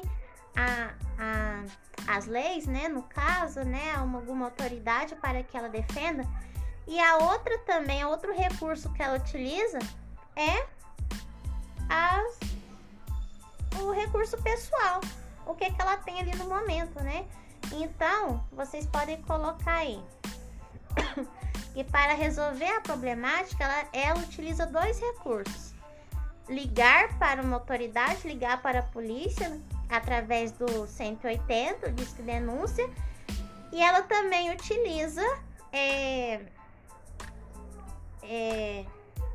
o que está ali perto dela, né? Ela também resolve fazer as coisas da maneira dela, resolver do jeito dela, né? Que é jogar água fervendo e chamar e soltar os cachorros. 3. Relacionando a música à realidade de muitas mulheres, diga quais soluções são possíveis para que problemas como a de Maria da Penha não ocorram mais. Então, gente, para nós respondermos essa questão, a gente tem que estar situado no que está acontecendo no mundo, não é verdade? A gente vê que muitas mulheres ainda sofrem com a violência doméstica, né? E muitos ainda não conseguem resolver essa problemática. Talvez precise de um apoio maior. Então, quais soluções que nós podemos pensar, né? Para que problemas como estes possam ser resolvidos? A gente deve pensar no seguinte, muitas mulheres, às vezes, né, que estão nessa situação, dependem financeiramente, né, às vezes dessa pessoa. Gente, o que eu tô querendo dizer com isso, né? Eu tô falando uma parcela, outras não, tá? Porque às vezes, né, sem perceber, né, às vezes as circunstâncias, as coisas que acontecem ao longo do caminho da vida de uma pessoa, a mulher ela vai entrando, né, numa sinuca de bico, que às vezes ela não consegue sair. Aí depois ela tá dependendo financeiramente, psicologicamente, né, dessa pessoa. E como a gente vai resgatar essa mulher dessa situação? Como podemos ajudá-la, né? A nós, a sociedade, né? O Estado. Como podemos ajudar? Olha só. Eu acredito assim... que Primeiro, as leis devem ser mais rígidas, né? Pois, pensar em leis mais rígidas, pois mesmo que nós tenhamos a Lei Maria da Penha, ainda assim existe muitos casos de agressão e violência contra a mulher. Então, as leis precisam ser repensadas, ser mais rígidas. Uma solução. Segunda solução, né? Quando a mulher resolve denunciar, né? Então, para ela sair desse relacionamento abusivo, ela precisa de um apoio psicológico. Eu acredito um acompanhamento psicológico, né? Seria também o ideal, que poderia ser oferecido pelo quê? Os postos de saúde, né? Por aí, a gente, sei lá, a mulher foi lá, denunciou, então ela precisa desse acompanhamento, né? Desse profissional, um profissional ali que uma terapia, na verdade, ó, acompanhamento psicológico, uma terapia, na verdade. Então, acho que isso seria uma segunda solução. Terceira solução, nós poderíamos pensar também, né, que muito pensando naquela parcela de mulheres que às vezes depende financeiramente, quem sabe, né, essa mulher, além de ter acompanhamento psicológico, fazer uma terapia, um curso profissionalizante, né? Alguma coisa que ela possa fazer para que ela consiga voltar ao mercado de trabalho, que ela cresça no mercado de trabalho, cresça profissionalmente, né?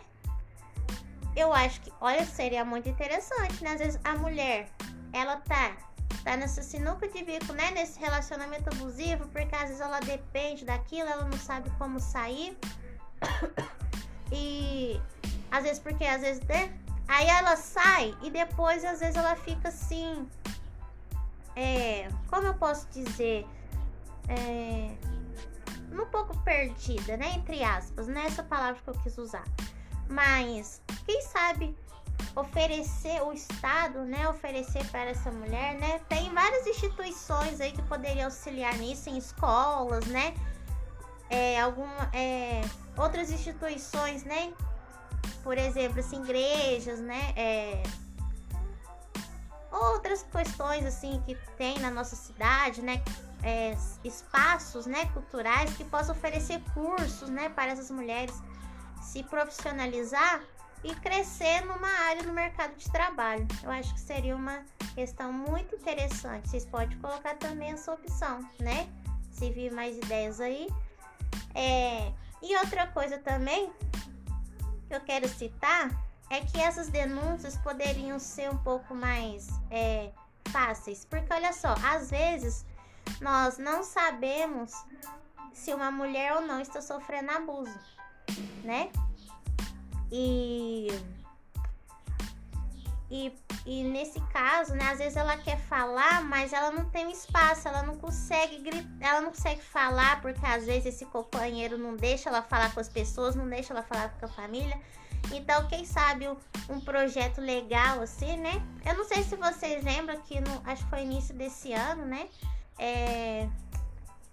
Eu esqueci quem foi uma delegada, não lembro, que a mulher escreve um X com um batom na mão, né, e vamos supor, se ela estivesse numa farmácia, numa padaria, ela mostra assim pra pessoa, assim, disfarçadamente, ou então pega lá um negócio que tá lá assim, uma caneta assim, uma coisa assim que tá mais fácil, faz aquela marca no X assim, na mão, e mostra pra quem estiver ali, então a pessoa já vai deduzir o quê? Que aquela mulher precisa de ajuda.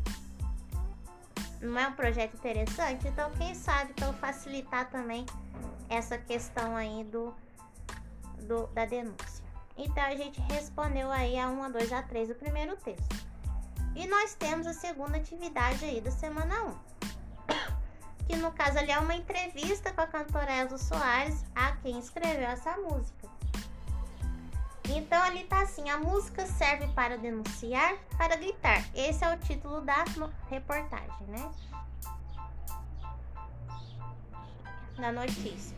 Então, ali fala, né? Ela começa falando, a mulher do fim do mundo são todas as mulheres, conta Elza Soares. Então, ali é uma notícia que ela fala, né? Porque ela quis escrever essa música, né? Porque ela quis percorrer este tema, né? Na verdade, esse tema de violência contra a mulher está em todo o disco dela. Então ela tenta expor esse tema problemático dentro da música. Eu não vou ler o texto porque já tem um áudio, as explicações com a leitura deste texto anterior. Número 1. Qual a opinião de Elza Soares em relação à música? Então, gente, qual a opinião da cantora? Então, a gente tem que ir lá no texto e ver o que ela fala, tá? Então, se vocês lerem todo o texto aí, ler todo o texto aí, lá no segundo parágrafo, ela fala que a música serve para denunciar, para gritar. Muitas vezes nós gritamos e as pessoas não nos ouvem. Então, o que a Elza Soares pensa sobre a música? Que a música serve como um mecanismo de denúncia, para gritar para as pessoas, para falar para as pessoas sobre problemáticas que acontecem na nossa sociedade. Ponto. 2. Você concorda com a opinião da cantora em relação à música? Por quê? Gente, isso é uma opinião pessoal. Mas assim, na minha opinião, eu acredito que sim, Que a música, ela serve sim para denunciar. Nossa, nós temos várias músicas aí, até lá na explicação da semana 1 do PET 6, eu citei a música Rap do Silva, E também falei sobre algumas músicas do Racionais, Que são músicas que partem de uma comunidade, De um grupo que vive ali o dia a dia com dificuldade e tudo. E eles fazem essas denúncias sociais, Vocês também devem conhecer, gente? Porque esses artistas que eu citei é da minha época, Mas vocês, assim, devem também conhecer músicas que fazem esse tipo de denúncia social, Nós temos aí o Emicida, As músicas dele aí repleta de coisa. Quem não conhece também o Gabriel Pensador, ele também... Ele é formado em letras, viu, gente? Ele também é... Ele faz músicas direcionadas a uma denúncia social, Ele às vezes usa uma linguagem um pouco figurada, E mais assim, é excelente como ele quer abordar aquele assunto. Então eu concordo, Acho que isso tudo são argumentos, Que eu utilizo, que as músicas servem sim para denunciar, abordar temas importantes. Por quê? Porque a música, ela pode entrar em qualquer lugar. A música, ela pode estar em todos os lugares. Ela entra na casa do rico e do pobre, Através do rádio. Às vezes a pessoa não ouve aquela música, mas passa um carro de som, a pessoa ouvindo, e a pessoa vai ouvir aquela música, querendo ou não, Então, eu acho que essa é a minha opinião pessoal em relação à música. Gente, se vocês quiserem, não precisa mudar essa resposta aí, tá? Pra 2 aí que vocês responderam, porque é opinião pessoal. A 3. Por que existe uma necessidade em se falar sobre assuntos como retratado na canção? A 3, gente, por que é importante falar sobre a violência doméstica, que foi tratada aí na canção? Porque, olha só, vamos pensar aqui. Muitas pessoas, muitas mulheres ainda não sabem como sair desses relacionamentos abusivos. Elas não sabem do que fazer. E ainda existem muitas mulheres que sofrem com a violência doméstica e muitas pessoas ainda não fazem nada. Aquela questão sobre briga de marido e mulher não mete a colher, isso é completamente fora de questão. A gente mete a colher sim, ainda mais se houver a violência e a agressão física, tá bom? Então... Há uma necessidade de se falar sobre esse assunto porque ainda existe muita violência doméstica, muita violência contra a mulher. E as pessoas precisam falar, se preocupar quanto a isso. A 4. Quais argumentos validam a importância dessa canção para a sociedade? A gente pode voltar nesse segundo texto, gente, e ver os argumentos que validam sobre essa música, Quais argumentos que a gente pode ver?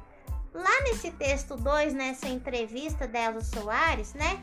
No terceiro parágrafo lá fala, por exemplo, que no Brasil a cada 1h30 uma mulher é morta. Então, esse é um dos argumentos, tá? Segundo argumento,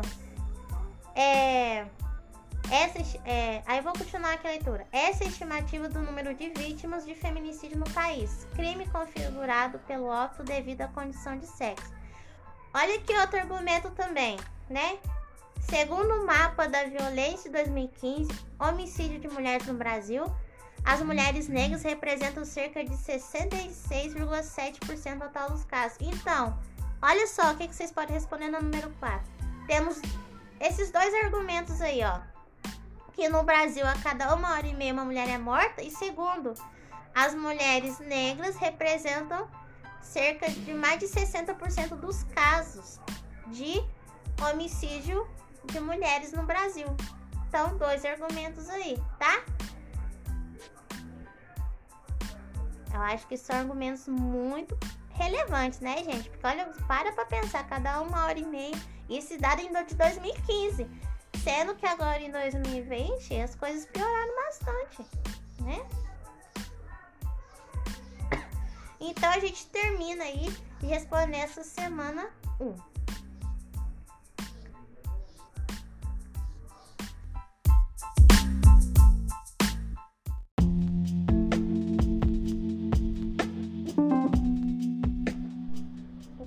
Vamos continuar a correção da semana 2 do PET 6, tá?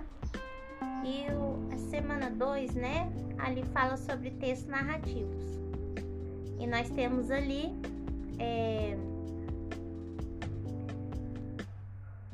o texto Tadeu versus Maria Angélica. O próprio título nos convida, né?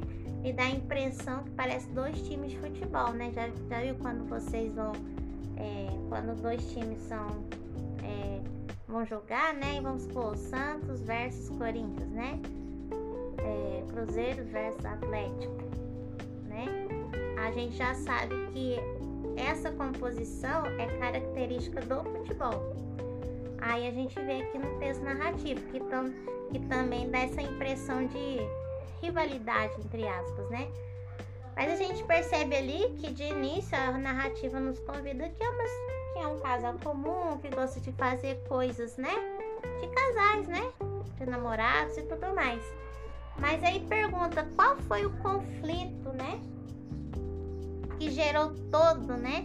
Aquela narrativa. O conflito, né, gente, o motivo aí que gerou toda aquela discussão foi quando o Tadeu, ele comemorou o gol, né? Porque, olha só, a narrativa ia vir tudo bem, né?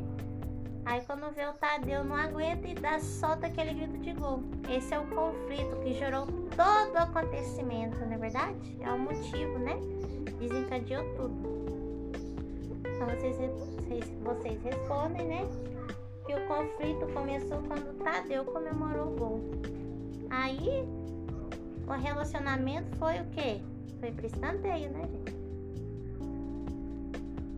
A 2. Podemos perceber a passagem do tempo no enredo através de quais elementos ou estratégias? Então, numa narrativa, né? Para que os fatos estejam em ordens, né? O escritor, o autor, né, ele tem que situar o leitor nos tempos, né, dos fatos, os acontecimentos, né, a passagem de tempo, o que é que foi acontecendo, se aquela história ela tem uma sequência. Então, como que a gente percebe a passagem de tempo, né? Tem a passagem de tempo, o acontecimento dos fatos, através da utilização de advérbios. A gente já viu essa questão dos advérbios lá no PET 3. O que são advérbios, né? Tem advérbios de tempo, vamos supor, o quando, no início, começou. Então, no texto, né? Se a gente for ver o texto, né?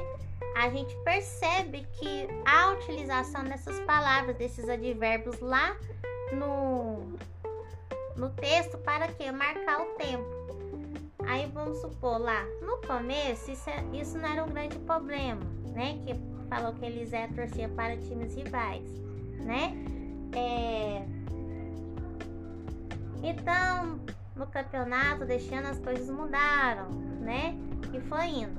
Outra questão também, né?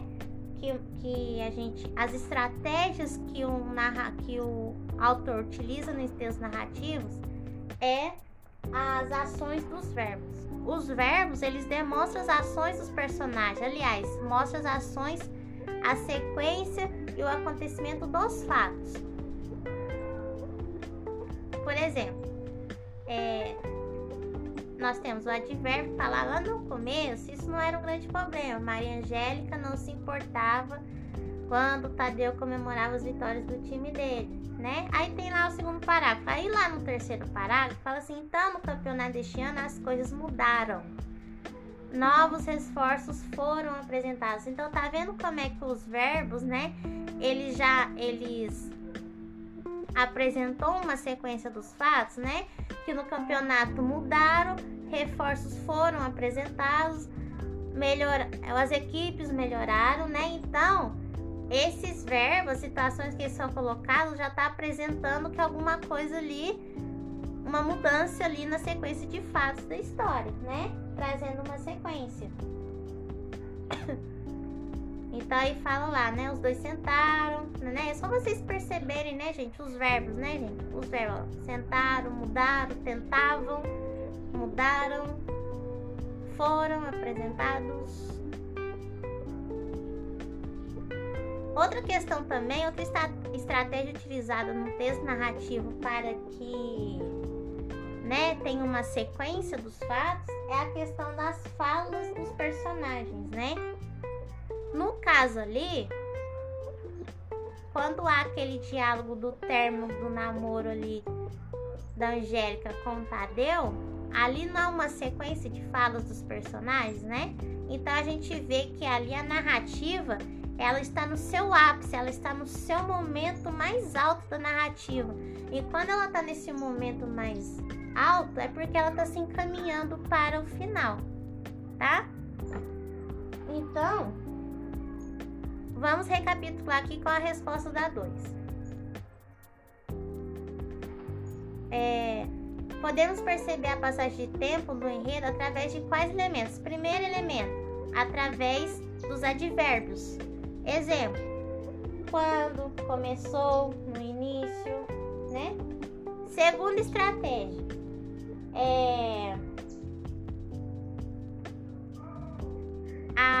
as ações e os acontecimentos que são marcados pelos verbos, tá?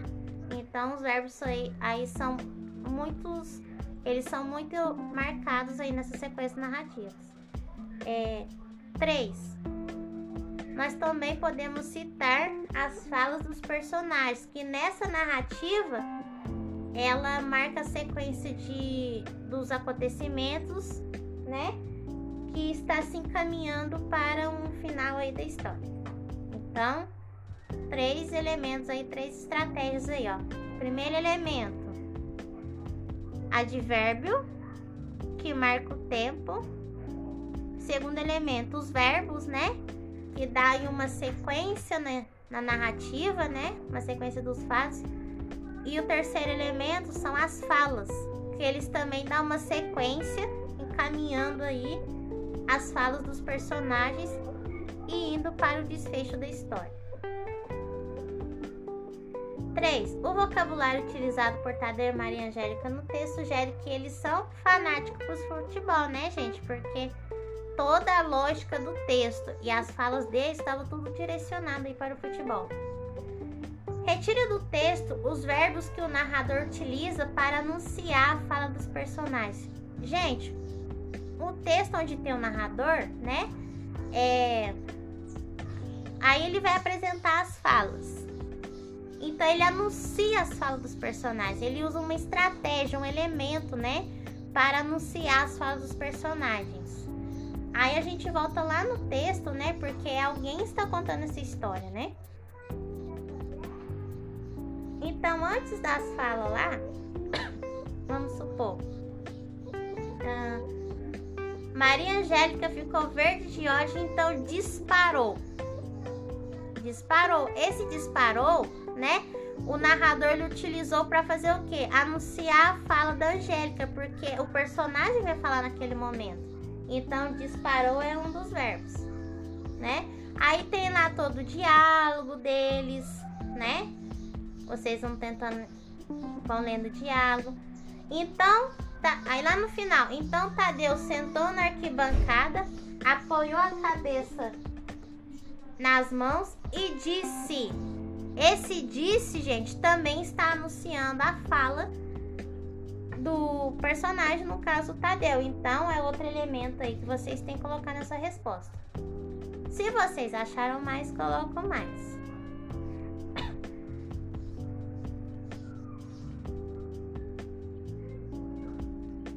Eu acho que também gritou, né? Apesar que tá numa linguagem direta, né? Que tá lá em cima. Ele não se conteve e gritou.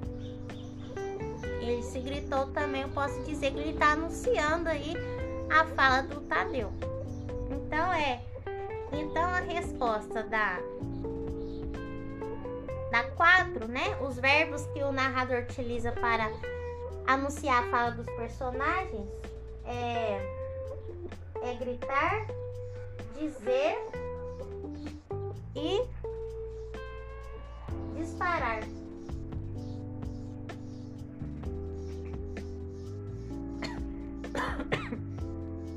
Observe os trechos abaixo e diga qual fala pertence ao narrador e qual fala é dos personagens.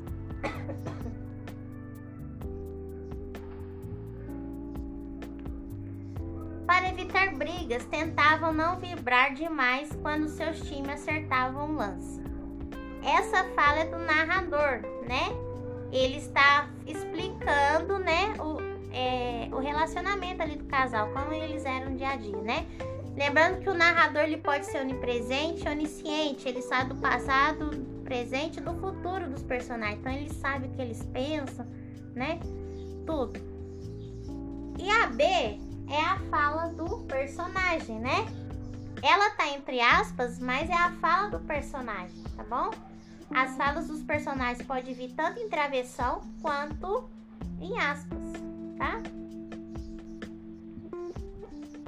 Aí vamos para o texto 2. O texto 2 se chama Papos, né? Ele já começa direto. Já começa com, parece que dá a impressão de duas pessoas discutindo, né? Eles estavam falando sobre o assunto, aí quando vê outra pessoa interrompe o primeiro personagem, falando que ela está falando errado e tudo mais, né? Aí quando vê, começa outra discussão. Né? O texto também já foi lido. A primeira pergunta: o texto foi escrito em ordem direta ou indireta? Isso também nós já vimos lá no texto, no PET 2, no PET 3. O texto, gente, está escrito na ordem direta, porque ele nem tem fala do narrador, né? Ele já começa com as falas dos personagens, né? Então tem a ordem direta. Quando há diálogos diretos, gente, sabe essa conversa? A conversa assim, duas pessoas frente a frente, é uma conversa direta. Não tem ninguém narrando aquilo, falando por nós, né?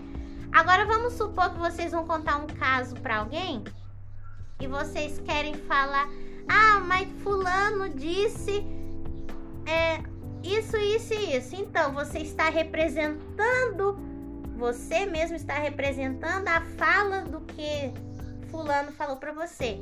Então, é indireto, porque você está falando com as suas palavras o que fulano falou. Agora, quando nós temos a ordem direta, são as falas em si ali, o diálogo dos personagens. Então, a resposta aqui é a ordem direta. 2. Há um narrador no texto? Por quê? Não há um narrador no texto. Por quê? Porque o texto já começa com as falas diretas, né? Não há ninguém ali interferindo. Não há ninguém ali interferindo na fala, contando, né? o que aconteceu, o que vai falar, entendeu? É diferente do primeiro texto, que é o narrador. Ali não tem. Qual a pontuação predominante nesse texto? Por quê? Olha só. Percebe-se que ali, né?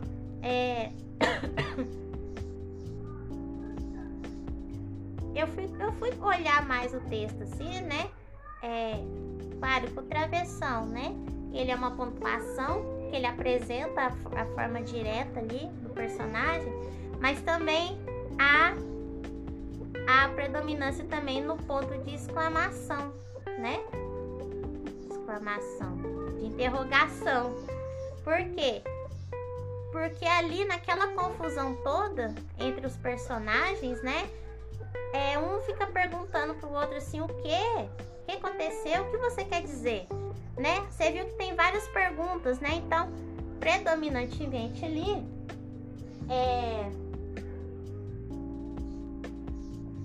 a interrogação é a pontuação que está predominando.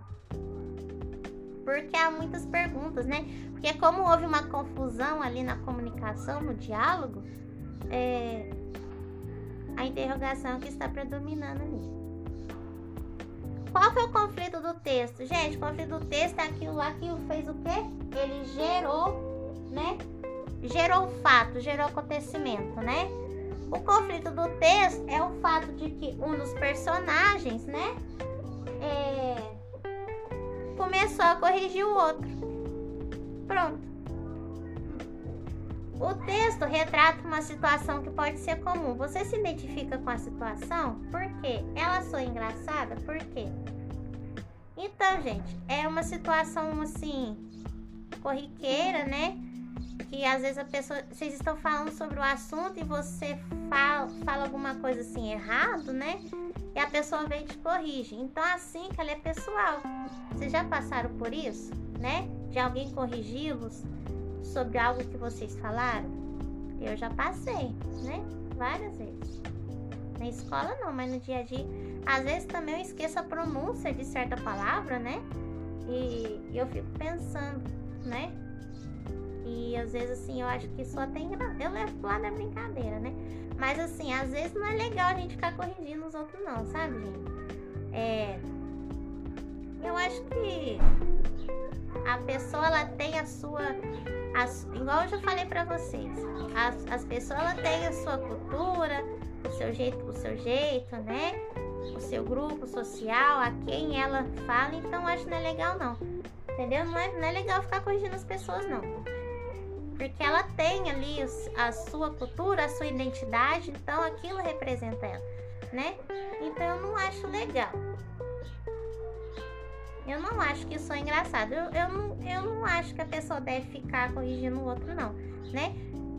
Isso eu posso até citar que seria um preconceito linguístico, né? Eu acho, sim, que como ali eram duas... Vamos supor, nesse texto ali era uma conversa formal, né? Informal entre dois amigos. Então, acho que não tem essa dinâmica, né? Essa preocupação de se falar certo ou errado, né? Vamos supor, a gente escreve mensagens no WhatsApp, nas redes sociais, então a gente não se preocupa com a linguagem, né? Agora o pessoal que, vamos supor, eu, né? Eu tenho que preocupar mais com isso, né? Porque eu já tenho as pessoas já têm um certo preconceito comigo por ser professora de língua portuguesa, então a todo momento eu tenho que falar correto, falar bonito, escrever certo, corretamente, não posso errar nada. Mas tem hora que não dá, tem hora que às vezes ali, né, às vezes a gente depende do corretor ali, pra a mensagem mais rápida, né, depende do corretor ali, e às vezes sai alguma palavra errada, né, ou alguma coisa assim sem sentido, a gente tem que voltar naquilo para corrigir. Mas, numa linguagem formal do dia a dia, com os amigos, a gente não precisa ficar se preocupando se tá falando certo, se tá falando bonito, não. Eu já falei, a gente utiliza a língua em diversas situações. Vamos supor, quando vocês forem lá procurar um emprego, dependendo aí do lugar, Porque tem certos empresas que não exigem tanto, mas vamos supor que vocês vai trabalhar numa empresa que existe mais formalidade, então você tem que se adequar àquela situação, né? Apesar, vamos supor, um exemplo aqui pessoal, meu avô sempre trabalhou de carpinteiro a vida inteira, mas ele não falava assim, ele sempre gostava de utilizar uma linguagem um pouco mais, entre aspas, tá, gente? Rebuscada mesmo, e trabalhando ali como carpinteiro, né? Então tinha toda a linguagem dele. Mas isso vai da pessoa. Mas não quer dizer, vamos supor, que certos lugares não precisa, né? Porque tem o quê? Tem uma espontaneidade, né? Você quer trabalhar, mas vamos supor, tem lugares que exige mais formalidade, né? Você vai ter uma entrevista aí para um consultório odontológico, né? Que você vai lidar com pessoas, né? De diversidades diferentes, né? Então, você utiliza uma linguagem mais padrão. Não é correta, gente. Uma linguagem padrão que todo mundo entenda. Você não vai utilizar gíria lá, né? Então, ali numa entrevista de emprego, dependendo, você vai utilizar a língua ali numa situação mais formal. Mas com seus amigos, os seus colegas, né? Aí nas redes sociais, né? A gente tem essa liberdade. Mas vai escrever uma redação, tem que corrigir lá. Não pode usar gírias. As redações da escola não pode. Aí também vai depender o quê? Do gênero textual. O artigo de opinião, você não pode ficar utilizando uma linguagem muito, vamos supor, informal. Agora vamos supor um cartaz direcionado para os jovens. Aí vocês podem ficar à vontade, né? Se vocês for fazer um cartaz para um grupo de idosos, não adianta vocês usarem gírias, porque eles não vão entender. Agora, se eu for um grupo jovem, e sim, né?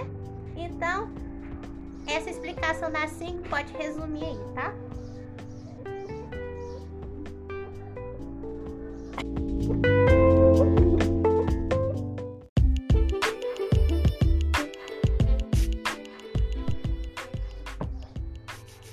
Então, nós entramos aí na semana 3 e nós vamos retomar o conceito de figuras de linguagem. Essas figuras de linguagem a gente tá falando desde o PET 1, né? Quando a gente fala de expressões denotativas e conotativas, né? E no PET 5, no 4 e 5 nós falamos sobre algumas expressões, né? A onomatopeia, a metáfora, a metonímia, a hipérbole, né? Nós já estudamos um pouco sobre elas. Há vídeos e explicações nos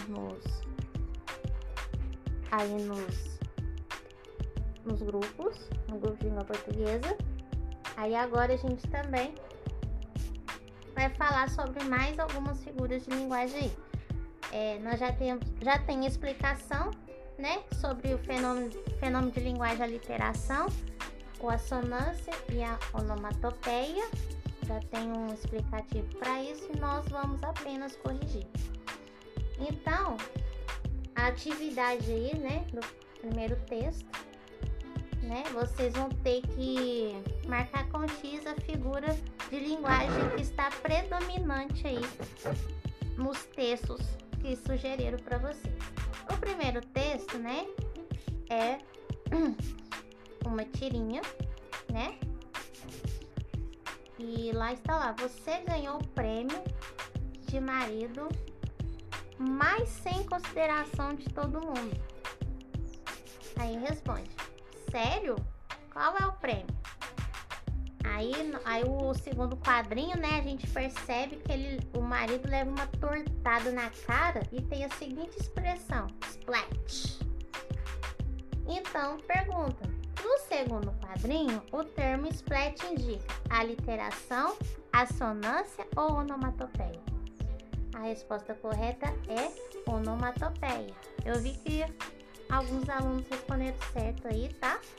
Por que onomatopeia? A onomatopeia, gente, ela tenta representar os sons do ambiente, né, no texto. Vocês veem isso muito em história em quadrinhos. O outro texto, chove chuva, chove chuva, chove sem parar, chove chuva, chove sem parar.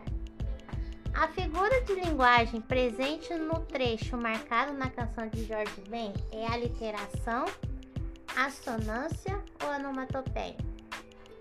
Ali não é onomatopeia, né? Não tá querendo marcar assim o som do ambiente. Ali a gente vê que parece uma tentativa de uma repetição de sons, né? Aí a gente tem que ver se é um som vocálico ou se é um som consonantal, tá? Lembrando que som, a aliteração é o som consonantal, de consoantes, né, gente? Lembrem das consoantes? E o som da assonância é o som vocálico, das vogais. Então a gente tem que perceber aí qual que é o som que está predominante. No caso ali, ó, chove, chuva, chove sem parar, né? Esse CHI, ele tá muito presente. O CH, né, gente, ele, apesar de ser um dígrafo, né, representa o som consonantal. Então, qual figura de linguagem que é o som consonantal? A aliteração. Então, marquem a aliteração. O outro texto, linha do Equador. Aí eu vou ler só a parte que está destacada. Minha Foz do Iguaçu, Polo Sul, meu azul, luz do sentimento nu. Qual a linguagem presente no trecho marcado na canção do Djavan? Assonância, né, galera? Ali tem um som vocálico, né? Minha Voz do Iguaçu, Polo Sul, meu azul, né? A vogal U, né? Ela tá muito presente ali. Então, é assonância. E a gente fez o quê? Terminou a correção da semana 3.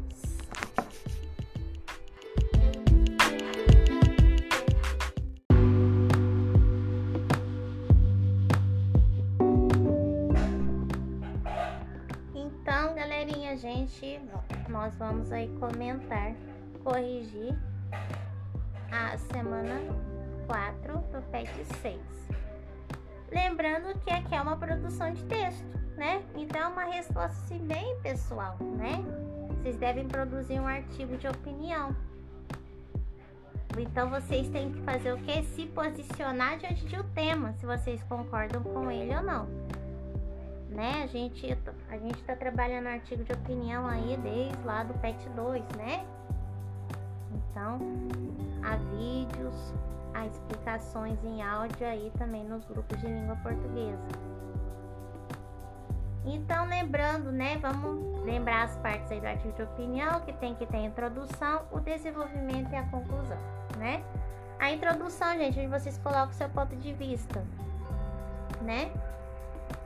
Vamos pegar o tema aqui. O tema, né, é que vocês devem escrever o artigo,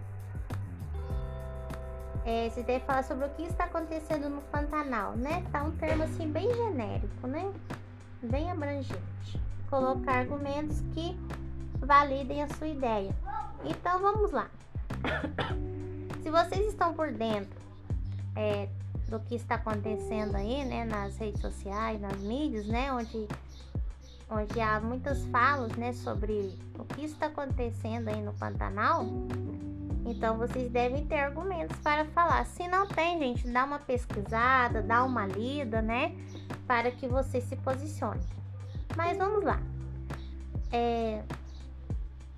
A introdução é onde você se posiciona diante daquele fato, né? Se eu falar assim que o Pantanal, vamos supor, o Pantanal está sofrendo com a falta de leis mais rígidas. Então o Pantanal está sofrendo com a negligência do Estado, né? Ou então, né, se eu falar assim, a falta de... O nosso Pantanal está acabando. Tá vendo? Uma frase muito assim de efeito, né? Mas é a minha opinião, né? Em relação àquilo, entendeu? É a minha opinião. Então, na minha introdução, eu coloco assim algo assim bem curtinho, só para chamar a atenção, porque eu vou explicar essas questões lá no meu desenvolvimento, que eu vou apresentar o quê? Os meus argumentos.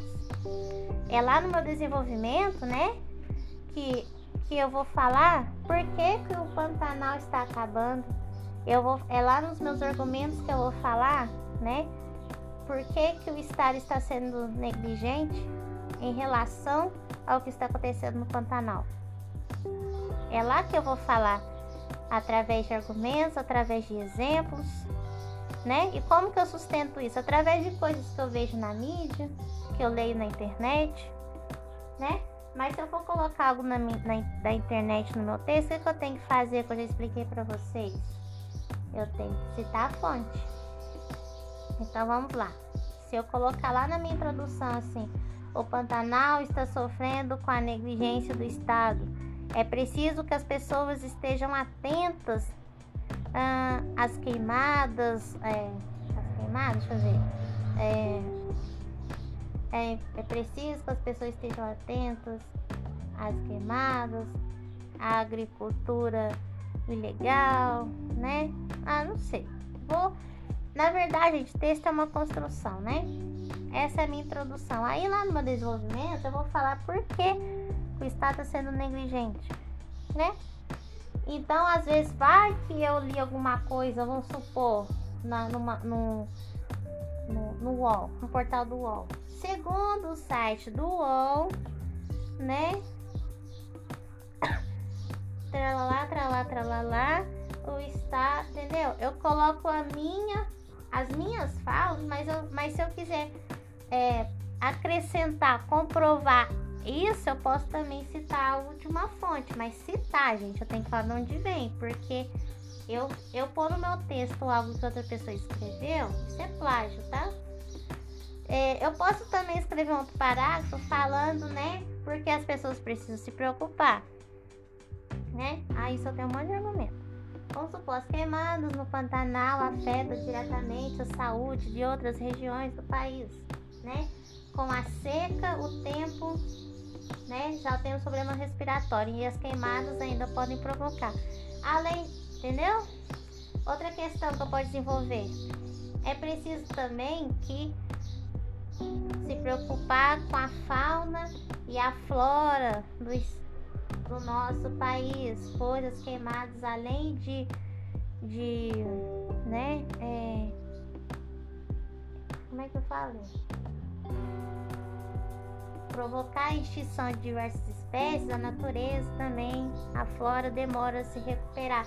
Essa questão que a flora, gente, demora a se recuperar, teve uma reportagem, eu acho que foi no G1 que eu li, né? Então, para comprovar isso que eu falei, o que eu posso? A reportagem do G1, do site g1.globo.com. O site do G1 falou que a natureza leva 10 anos para se recuperar de uma queimada. Entendeu? Tá vendo como é que eu vou sustentando as minhas coisas? Então, coisas que eu vou lendo no dia a dia. Conclusão, gente, vocês fazem o quê? Como ali o tema tá falando para vocês discutir o que está acontecendo no Pantanal, então traz uma solução aí para que seja resolvido esses problemas no Pantanal.